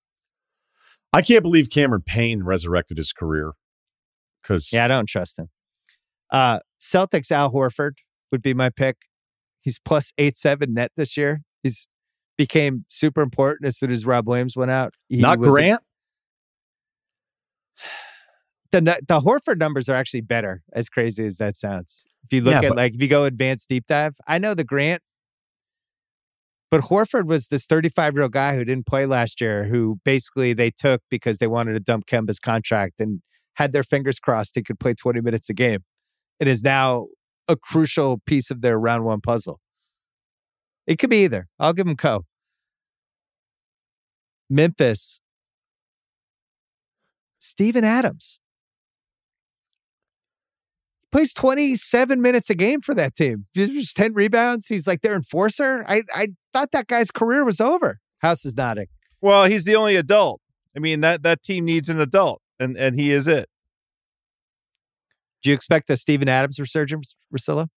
I have two versions of the Steven Adams. I have the guy that I would love on my team. I know he is. I think everybody at least needs a big as an option. I also think it helps out Jackson defensively because Jackson is really adaptable to different defensive assignments. I mean, we're talking about like some really special shit from him this year. But I also think having a big guy that's going to, you know, fuck guys up a little bit, that's important. Um, but the, the Adams that I saw in that playoff series against Houston when it went seven games, that was an incredibly frustrating one. It made the open of the every six o'clock newscast in New Zealand when I said he's he plays like he's way smaller than he actually is, which I also can blame Westbrook for because I think his entire career he grabbed a rebound and it was immediately yelled at to throw it back out to somebody else. so I think it got in his head. There are things with Adams that drive me sort of crazy. By the way, Cam Johnson, 44% from three this year. You feel it when he's not playing for them. Uh, Adams hopefully will lead the New Zealand newspapers today. Steven Adams is back, says two American guys. Uh, Milwaukee, Wes Matthews. I just can't believe he's as involved in the season as he is. I would go with him. Gord- Golden State. We don't need to talk about Jordan Poole, but he's fucking incredible. I think Jordan Poole probably highest Q rating of any non All Star in the league right now for people who just love that guy. Russell is like lighting up right now. He loves Jordan Poole. I, I I'm speechless because I'm so I'm like this guy's like we had a segment idea called recalibrated ceilings. we could save it for next Sunday if you want. That's and good. I don't, I don't know what to do. I don't. We're just telling people. That, we told the contractors are like, just let the sun shine in right now because we don't want to put a ceiling on any of this. If Russillo was in a front office that had cap space and Jordan Poole was like an unrestricted free agent, Max. he would he'd be maxing it out. Not even not even a question. Philly, it's got to be Niang. How many big shots does that guy hit for them? Smart player, man. Loved his I like game in him. college. Feels like he's going to have to be out there for them in the playoffs, like in big moments. I think he has to be one of their five guys. he gets attacked a little defensively, and it never looks great. I think he would Yeah. admit that, but it works. He's a smart player, and he's always, you know, to have that kind of big. It's kind of like the Grant Williams thing, where Grant, when he was in college, did a bunch of stuff, and you were like, okay, but how often are you going to be allowed to be this involved with what you're doing offensively? And it's like, okay, but figure this out. And when you have this big guy that can kind of just be around, but then also hit threes, Yeah. uh, I, I think it's a good pick. Dallas is, we already covered him, Dwight Powell, who was awesome today. By the way, former Celtic Dwight Powell. Does that mean they won the Rondo trade? Even maybe belatedly. Maybe the jury is still out on the Rondo trade. Still out. Still out. Because people are like Crowder, they got all the no. Toronto, I don't I don't think there's an I'm amazed guy in this. I do. I have one for you. yeah, Boucher. I- Boucher. No, I couldn't believe this number. The Raptors record with OG. Hmm. All right. When when I saw this, I had to go double check it because I was like, wait, there's is it serious? Um, I'm kind of I'm kind of bearing the lead here. Let me just double check something here. Um, okay. All right. So going into today is what I wanted to make sure I had. Going into today, the Raptors record with OG Anunoby, 31 and 16, without 14 and 16. Jesus. Yeah. All right. So he wins that one. Denver has housed this guy Bones Hyland.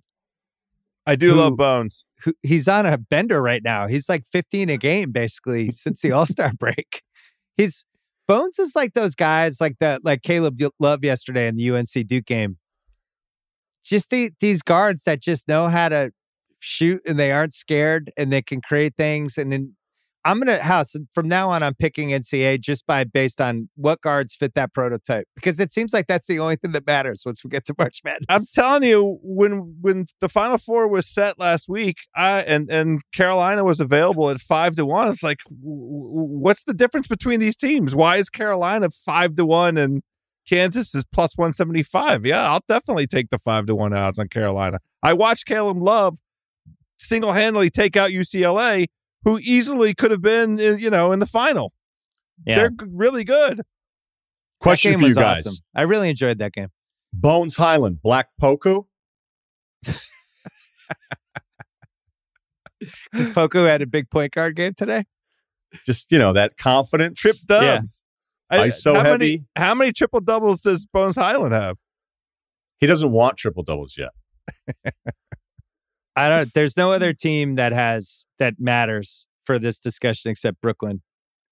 And there, I'm amazed how important you are, guy. Is weirdly Ben Simmons because I think they're going to feel it in the playoffs when they don't have him and they have to suddenly figure out how to guard Jayson Tatum or Khris Middleton or whoever in a playoff series, and they don't no have the guy. No Jarred Vanderbilt for the Timberwolves. Oh, that's a good one. I did. They're a non-contender to me, but that's a good one. He's he's been uh shocking. Like he's definitely a crunch time guy for them. I like him too. Yeah, he kind of like that Boston matchup was terrible because you was like right out of the Celtics playbook of oh wait this is who your power Oh. forward is so Rob Williams doesn't have to guard him which would have been great advice to give out to people betting on FanDuel but there's other times at Vanderbilt where I go you know he's kind of important he's important because he doesn't need anything Cerruti just, I think he's trying to get me to antagonize you, Russillo. He asked if Kevin Love is the I'm amazed how important you are guy for Cleveland. I, I was amazed when he threw the most important inbounds pass of the game to the other team today. wasn't great not the way you wanted to end that one Yeah, it's tough. You would think like with Mobley and Jarrett Allen out, Kevin Love would have stepped up today, but wasn't even out there in crunch time. Um, all right, House, who do you like in the East before we get to golf? Milwaukee. Yeah, me too. So we all like Milwaukee. It's Milwaukee Phoenix. I Phoenix is still plus one fifteen to win the West in FanDuel, and I, I'm just don't understand why I haven't wagered on that yet. I just don't see anybody beating them unless somebody on Phoenix gets injured. That's the only scenario. I think they're the uh, best team. You did you say you haven't bet it? You've been touting the fact that it's plus odds for a few weeks Well, I did- Every I did the the Milwaukee Phoenix finals bet and I did a Boston Phoenix finals bet, but I didn't just bet it straight up because the odds at that point you just bet it series by series. You're gonna Yeah. do the same. yeah, yeah. All right. We're gonna take a break, come back, and House is gonna uh, tell us Masters bets. This episode is brought to you by SimpliSafe. Summer is all about fun vacations, but I know that being away from home can be stressful. So many things can happen. That's why I like to recommend SimpliSafe, award winning security that can help give you peace of mind when you're away. The only thing you should worry about while you're on vacation is having too much fun. In my home. It's great. Couldn't work better. I think SimpliSafe is the best because it comes with a variety of indoor and outdoor cameras, sensors to detect break ins, fires, floods, and more. It's backed by 24 7 professional monitoring for less than a dollar a day. It's given me, my family, many others real peace of mind. I'm waiting to have it too. Try it out. A 60 day money back guarantee, no contracts right now. Get 20% off any SimpliSafe system with Fast Protect monitoring at simplisafe.com slash BS. That is SimpliSafe with two S, simplisafe.com slash BS. There's no safe like SimpliSafe. Apple Card is the perfect cashback rewards credit card. You earn up to 3% daily cash on every purchase every day. That's 3% on your favorite products at Apple, 2% on all other Apple Card with Apple Pay purchases, and 1% on anything you buy with your titanium Apple Card or virtual card member. Visit apple.co forward slash card calculator to see how much you can earn. Apple Card issued by Goldman Sachs Bank USA, Salt Lake City branch, subject to credit approval. Terms apply. All right, House. FanDuel, our friends, gave us a very special opportunity for the 2022 Masters to create some special bets. You love golf betting more than anyone I know. Marcel, have you been to the Masters? Yeah, I have. It's amazing. What sam- What was your sandwich? Well, I didn't make any, but I We had- no, when you bought, were you like egg salad or no. I think egg PB&J? salad. he knows.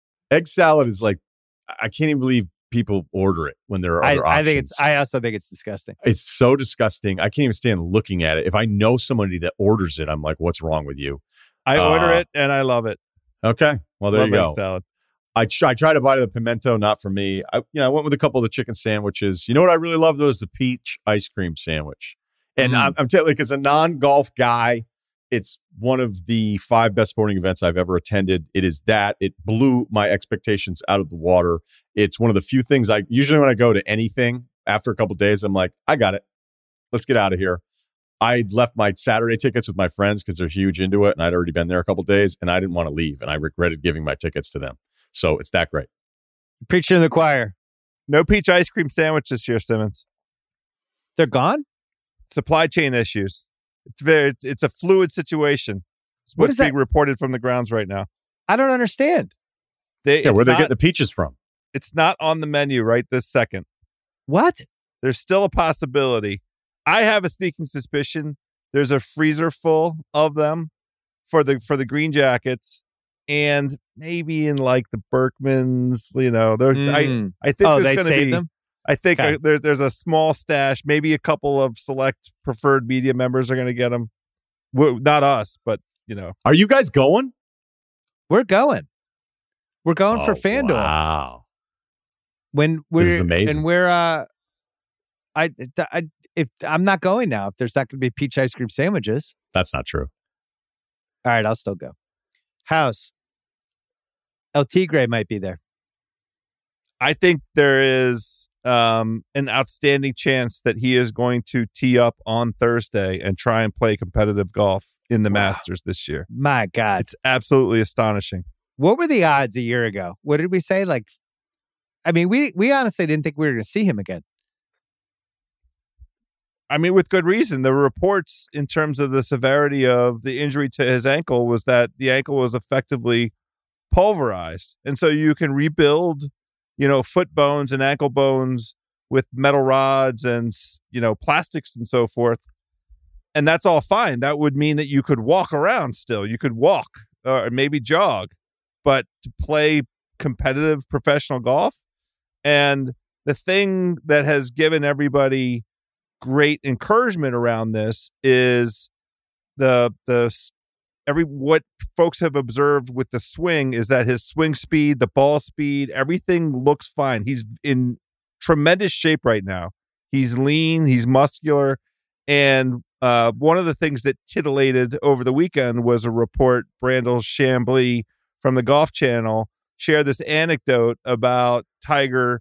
He's the host of the tournament at Riviera, and as you guys know, as LA guys, on the 18th hole to get from the green on 18 back up to the clubhouse, it is uh, a staircase that is Yeah. it's it's steep, it's many steps, it takes it's hard.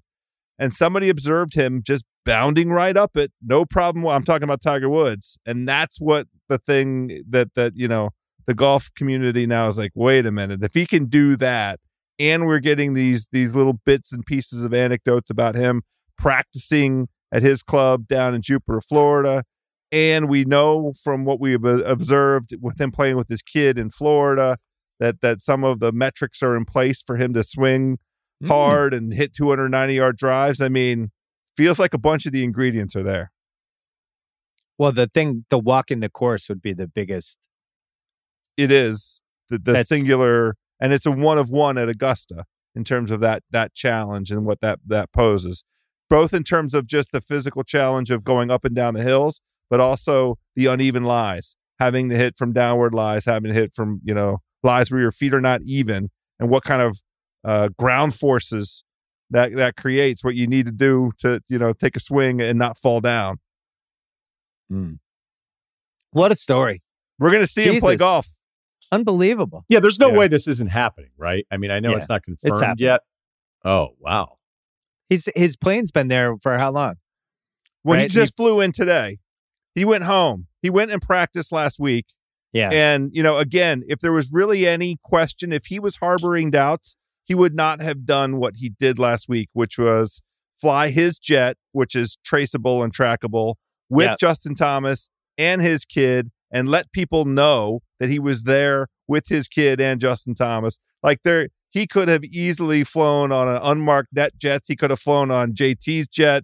They could have white vanned it. Like he could have been in and out without anybody knowing. But nope, he just wants everybody to know that's it's out there. He's prepared us for this I know. absolute I- miracle. I know Russillo is really concerned about the number of school days the kid might miss. I know you're focused on that. I don't want to derail it, so I'll let you guys keep going. Yeah. I'm locked in. I'm excited Uh, about this. I want some of his life advice for Charlie Woods. Well, Who's your Charlie, drapes guy? It's it's my wife. It's a, it's a, it's a, it's a drapes gal.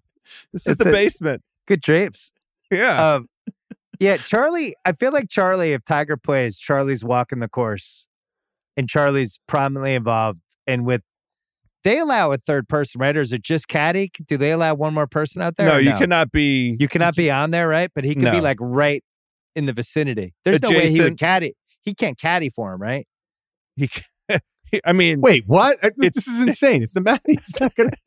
yeah, Hey, maybe Tiger's looking at this as a father son situation. not not Say I'm gonna go? I don't think. All right. I don't think it's ceremonial. That's the point.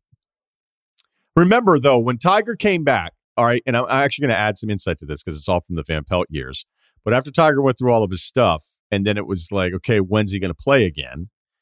And it was the Masters, and I thought, okay, wait, you don't want to ease into this a little bit? Like this doesn't make any sense. And then I thought, like you're so driven about the majors record, which I think you always got to remember too of anyone. Like he's probably thinking, hey, if I can put four good days together, who Yeah. fucking knows? Which may seem absurd to the rest of us, but then I think sometimes we underestimate the ability of people to be able to recover with the access to the best medical care imaginable.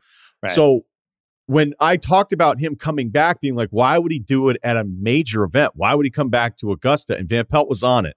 And maybe that plays into what we're dealing with this week. He goes, This is where he's most protected. This is a place that cares about him. This is a place that, like, and as you guys know, when you're there, it is like walking through these gates and it's this whole new world and it's this like big hug around you like you made it and now you're almost rewarded with the way that we treat you and i'm talking about like everybody who walks through that place never mind somebody who's won a green jacket multiple times so i think that probably is part of it because i remember van pelt like going no no you're you're looking at this the wrong way he can come back to augusta because it's a safe place And even though it's a different return based on what he went through the last time through and it's medical this time, it all makes sense. House thinks it's a safe place for House too. Feels I- the I- same way. The sandwiches are a dollar fifty, and the the the beverages they went up by a dollar. The domestics I think are now four dollars. Yes, it's There. a safe place. It's the safest place. Do you guys have the double eagle set up across the street? The hosting area. You know, we've been in there before. Um, that was that's the ESPN haunt. That's the spot. Yeah. We had the double hooked us up. Yeah. In fact, I think when Skipper was pretty sure I was going to get laid off, he was like, let's throw Russillo four double eagle passes. Fucking guy. And the double eagle setup was amazing. And it was great too, because I was the youngest by about 30 years. Yeah. yeah, now you're aging toward the double eagle crowd. Yeah. Back when I went, Yeah. everybody, everybody that was waiting on us was like, can we hang out by you guys for a little bit? Yeah. I, I can't wait. House, give us uh give us the bets you created. Let's hear 'em. yeah. So, you know, By the way, uh, you're gonna fly through these and you're gonna break them down on Fairway Rolling in Yeah, more that's detail right. tomorrow. just just in in big picture terms, the you have to remember the Masters is is literally a one of one for many of the reasons that Russillo was just sort sort of going through. It is you know um, a golf tournament unlike any other. The field is the smallest uh, competitive major field, and there are really only about 30 guys that that can win. I mean, every winner since 2010 has been ranked in the top 30. Eight of the last 10 were ranked in the world's top 20. Um, recent form matters, recent major form matters. And so, you know, you're not really looking way down the list at at at guys that have either no no debutante since 1979 has come come in and won. That's what made Will Zalatoris last year so impressive, by the way. But you know, I I don't there aren't there aren't any there's nobody coming in for the first time and, and winning the Masters. And so as we sit here Sunday night on the Bill Simmons podcast, we don't have full odds for everything, but here are the things, the bets that I am prepared to make. First and foremost, Tiger Woods is going to make the cut. If he plays, he's making the cut. The only time he missed the cut was in 1996. That was his second year as an amateur. If Tiger Woods puts a tee in the ground and hits it off of one, he's going to make the cut. I'm also very favorable on the idea of Bryson DeChambeau to miss the cut. Now, Oh. part of the thing for for poor Bryson, this is not uh, a, a knock on Bryce. He's not healthy. He played in a golf tournament in Texas this week, didn't make the cut, and didn't hit driver on the on the par fives. He's played in five golf tournaments since the Ryder Cup last September. He missed the cut in two of his last three appearances, and he played in the match play, the World Golf Championship match play uh, down in Austin a couple weeks ago, and and was DFL in that as well. He didn't win one of his three matches. He was 0-2 and 1. He's also a bad putter at the Masters. He does not putt well. And to top it all off, he he got together with the guys from Dude Perfect. Now I don't know how you guys feel about the, the My Dude kids Perfect. love Dude Perfect. Sure, that whole shtick. I I am not prepared to weigh in on this yet. I'm still sort of processing it. But I think we know how you feel.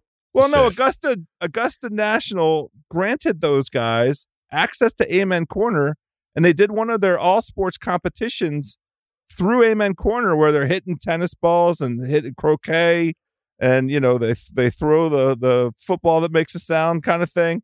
And Bryson was the pro that was with them. I'm not sure how the golf gods feel about this. So that's Tiger to make the cut, Bryson to miss the cut. That that's right off the the the top.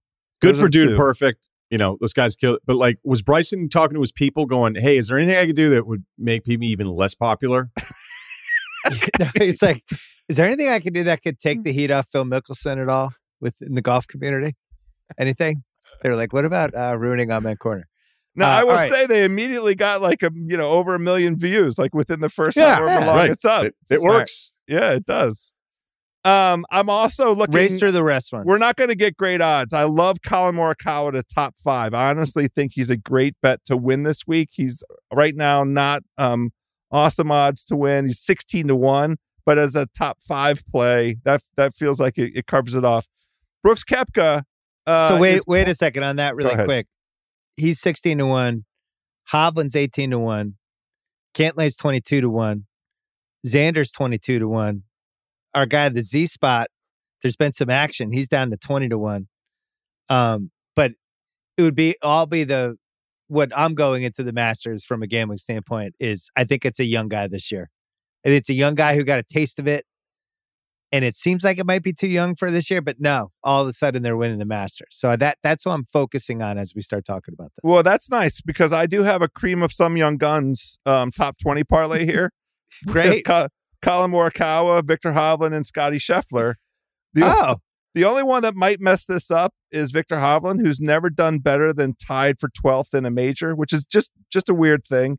Do you have Um, that T-shirt when you were college? Cream of some young guns? no. What t-shirt? that house, you should sell that as a t shirt. For the Masters. I'm sure yeah, they like would love that. With Masters. the Masters logo Well, on just stand outside. at Amen Corner. Yeah. yeah, just don't sell them inside. Outside, yeah, I can go cool. down, you know, that's right. I could go down to the Hooters with John Daly. You know, John Daly sets up a, a big RV at the Hooters parking lot there. Can't wait to see him. We can go say hello. I think we should. I mean, at least get a picture taken. He'll gladly do that. There's a place I paid for bottle service the next night when everybody was like, "That's a great idea," and then the next day everybody's like, "None of us want to do that." And then I called. The guy's like, "We told you last night," and I was like, "Yeah, I know." He's like, "You know," hmm. he's like, "I'm probably just going to keep your money." I'm like, "All right, yep, no, that's that's an L. We'll put that down." But I may I may give you the contact house in case you get a little loose and just say, "Is there a credit here? Is there a Russillo Well, credit from you- years I- ago?" Oh, well, I may, I'll try and recoup it. I still owe you two hundred dollars for my Vegas trip. Maybe I can get that back for that's you. like four years ago. Yeah, you well, didn't pay forget. Russillo yet? I never forget a debt. Apparently mean, I- do. I don't Okay, know. when I don't your know wife picked it, out the but I forget drapes, when she picked out the drapes, did she say, "I want it's I want it to be something that when a GI is coming back from Sicily and he goes, ah, it You like you home." don't you can't get the palette that's down here. This is like it's like Oh, a- who does your finishings down there? It's like It's a- 1950s basement. It's, it's a puzzle vibe. There's a whole puzzle thing going on here. Like, look, look at the the toy table with that work back there. Look, here's the bear. We have the whole thing. Look, it's it's like it's got a full, you know, the the, the color. I can't justify it. I don't know. I, I'm I'm just just trying to I'm shocked at the finishings. It's the it's hashtag basement life. What do you want me to do? Only two more bets at this stage. BS. Yeah, stands for top ten. I'm on Xander. Uh, he feels like he's a little under under the radar. 64 birdies or better over the last three years. That is number one of anybody that has played in the Masters Championship. He let us down last year on the 16th hole. Wrong. Sander club hurt my choice, feelings wrong last swing. year. I know. Yeah, he hurt my feelings. Yeah. Well, and we're also going to do um, a little bit of the Z spot. I have him in at a top 10. And then we have Brooks Koepka, another guy that's quietly under the radar at a top 10. So we're going to go through all of this. We're going to go through the rationales. There are some more plays out there. I really like Corey Conners this week, the Canadian. Uh, Hmm. Going to come up with a, a, a way to work him into some of this. Got a couple parlays, couple combinations that we want to do. I want to layer up a few make the cut, miss the cut. You know, put two or three or four guys together and really try and make some noise. But this is this is a, a, a good appetizer, hopefully. Anybody you're looking at, Russillo, before we go? Masters? No, Anyone I mean you I care just, about? I would just drop names here uh, of guys. We had a bunch of caddies over when we were there. So Jon Rahm's caddy came over. Uh, shout out to my man Matty, Mark Leishman's caddy. Well, Rahm's the favorite, by the way. 10 to 1. He is. He Yeah. is. He loves the With- course. With good reason. Yes. Yeah. Yeah. No, plays That's- plays to his game. Everybody knows that. I just feel like 10 to 1 is that's just not enough value. It is not. It's too it's too uh you want to be in that 22 to 30 range, I feel like, or the at least the 16 to 30 or 7 18 to 30 something like that. Um, House, what's what's the problem with Homa? Um, nothing. The the only knock on him is he didn't finish in the top 40 at his debut, and so he can't win. But I like him. His um advanced metrics right now are good, and I think this this golf course is a good fit for him. I'm I'm going to do a homie homa uh, top 20 play. Let's just put it on the menu right now. Okay. Um all right, so when are when are all of these officially going to hit tomorrow house? Yeah, we'll have we'll go through the full card um, on Fairway Rolling. We're recording late tomorrow afternoon East Coast time, so that's Monday East Coast. So that'll be up Monday night into Tuesday. We have our data analytics expert Justin Ray coming on to break down uh, whether the metrics that we think matter actually matter, and our beloved Kevin Clark on for some storylines and his own um, dance card. He'll help us sort some stuff out. And our PJ Tour correspondent on the ground, Nathan Hubbard, um, as always, my co-host. Russillo, who do you like in the in the game tomorrow? Well, look, I mean, Duke it was the more talented team against UNC. It, it wasn't really close. Uh, I think it's actually a good thing for Duke basketball that Scheyer's going to be taken over because I still can't believe they lost a rematch to a team that just embarrassed them in Coach K's last home game in Cameron. Um, but Caleb Love's on another level right now. And despite Kansas being in this title game, you know, I'm always kind of like deferring to talent, which isn't always the way to, you know, unless you're around the teams all the time. I just think this UNC thing is on a tear. I know all their starters played every single minute, other when Baycott went out towards the end. So there's a theory, oh, 48 hours later, you know, the emotion of Duke, are they going to be tired? I think when it's young guys, like, I, I don't think we give these guys enough credit and how quickly they can recover and play again. And uh, mm. this Kansas team, you know, they don't shoot it really the way UNC shoots it. And it's it's crazy. Like Bill Self's a terrific coach. This is one of the least talented basketball teams he's had at Kansas. I, I, think. I mean, I'm not saying it's the worst. Um, it's a one and done tournament, so weird things happen, and there they are. But I'm going to stay on this UNC momentum train here. The Duke thing, all those talent, uh, the talent that they had out five there, first rounders, five first rounders, and Griffin absolutely sucked. And unfortunately, House's guy from the DMV didn't really show up either. Um, and yet it felt like they it felt like they were always one possession away from all of a sudden being up 10 and they were going to win by 20. And then every time they're up 6, they're up 7, UNC would make a shot. And it was like it was like a weird get over the hump type game where Duke just couldn't get over the hump to get it to like 9, 10, 11. So I think it would I think those guys would have been done. Would have been a wrap. UNC just kept hanging around. I'm with you. I didn't think K did a good job. By the way, House, I was half watching PTI on Friday Yes. And doing some work. And they led the PTI with this whole thing about how Coach K. Um, what did you think about Coach K's decision to hand over the team to Jon Scheyer heading into the Final Four? And they debated it for like two and a half minutes. And I was having, and I'm like, I can't believe he did that. That's like the craziest thing. And it was an April Fool's. Of course. I, I, fell for an April Fool's joke. I couldn't believe it. It was Frank hey. Isola and Wilbon. They sold the shit out of it and I was like, I, I was like ready to go do a tweet. Well, like, you know, I can't believe Coach K, what a coward. They I'm totally glad, got me. I'm glad that's all you fell for. I fell off a golf cart last week. And I'm I'm just happy to be here alive fell? with you guys. I was like I I I was holding on to a moving golf cart and I lost my grip and did the thing where you try and roadrunner your feet to try and keep up, you know, quickly catch your feet. And, and they, I couldn't do it. And then I went, I went down. How many drinks were involved? Just see now, only one, but the guy who was driving the cart did not know that I had jumped on the back. It was a very short ride. He didn't, he, if he'd known, he would not have gone as fast. He would not have taken the big bump the way that he did. That's what threw me. But I wait. Only, so I are had, you injured now? I feel like I'm okay. We'll find out when we're walking the hills oh of, oh Augusta. I'm going to the Masters with Anthony Davis. this is terrible. Anthony's like, I'm hmm. fine. I, yeah, I put on some weight. It'll be good. The good thing will be though, House can give great context on walking the course injured. I, I'll give you my Tiger breakdown. He can channel Tiger. Um, all right, as we're wrapping up, Golden State won. So Golden State, 50 wins for them. I'm going to end on this our over unders that we did. Oh, I gotta go. It's great. No, you're, you're gonna stay, you're staying guys. for this house. You're staying for this. We had the locks. Here's how we did. Right now, I am six and one. Unless the Pelicans are at 34 wins with five games left. Did they win tonight?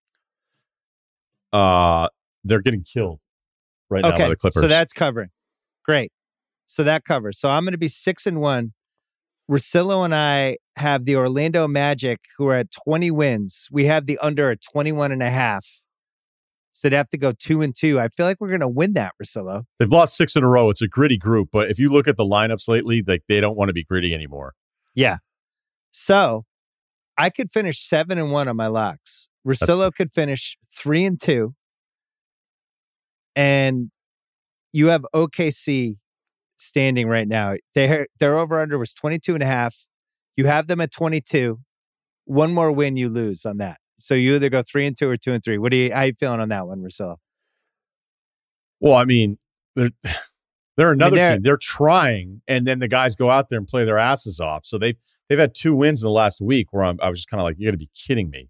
But this is what's happened: is the tanking teams have all actually played a little harder than you'd expect. I mean, honestly, the Suns win today.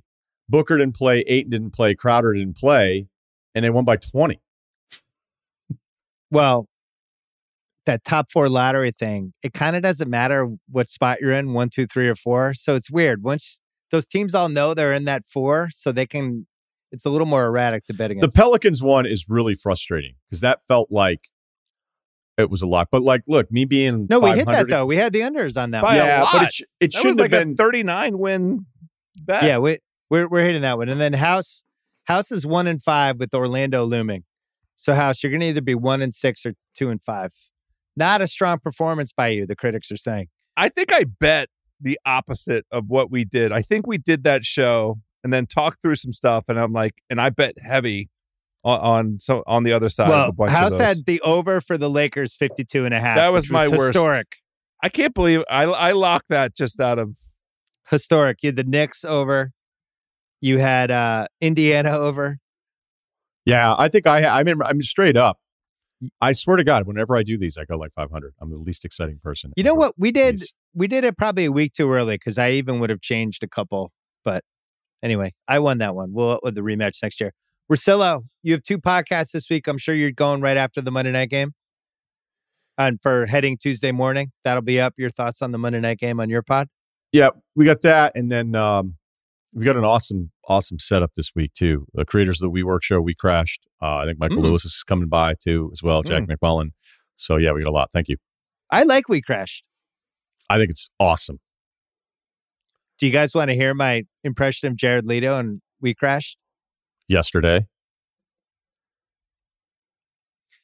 I'm very excited to announce that we have now opened 13 more locations. Is this Borat? That's Is what that- he's doing. He's doing the He's Borat. doing, he's doing Borat Borat. accent. Oh, I gotta doing- watch. It's Jared Leto as Borat with the Now I'm in. prosthetic nose. doesn't I it kind of know. look like Jim Carrey though? like it's He does a little bit. there's some. By the way, it's mm-hmm. working though.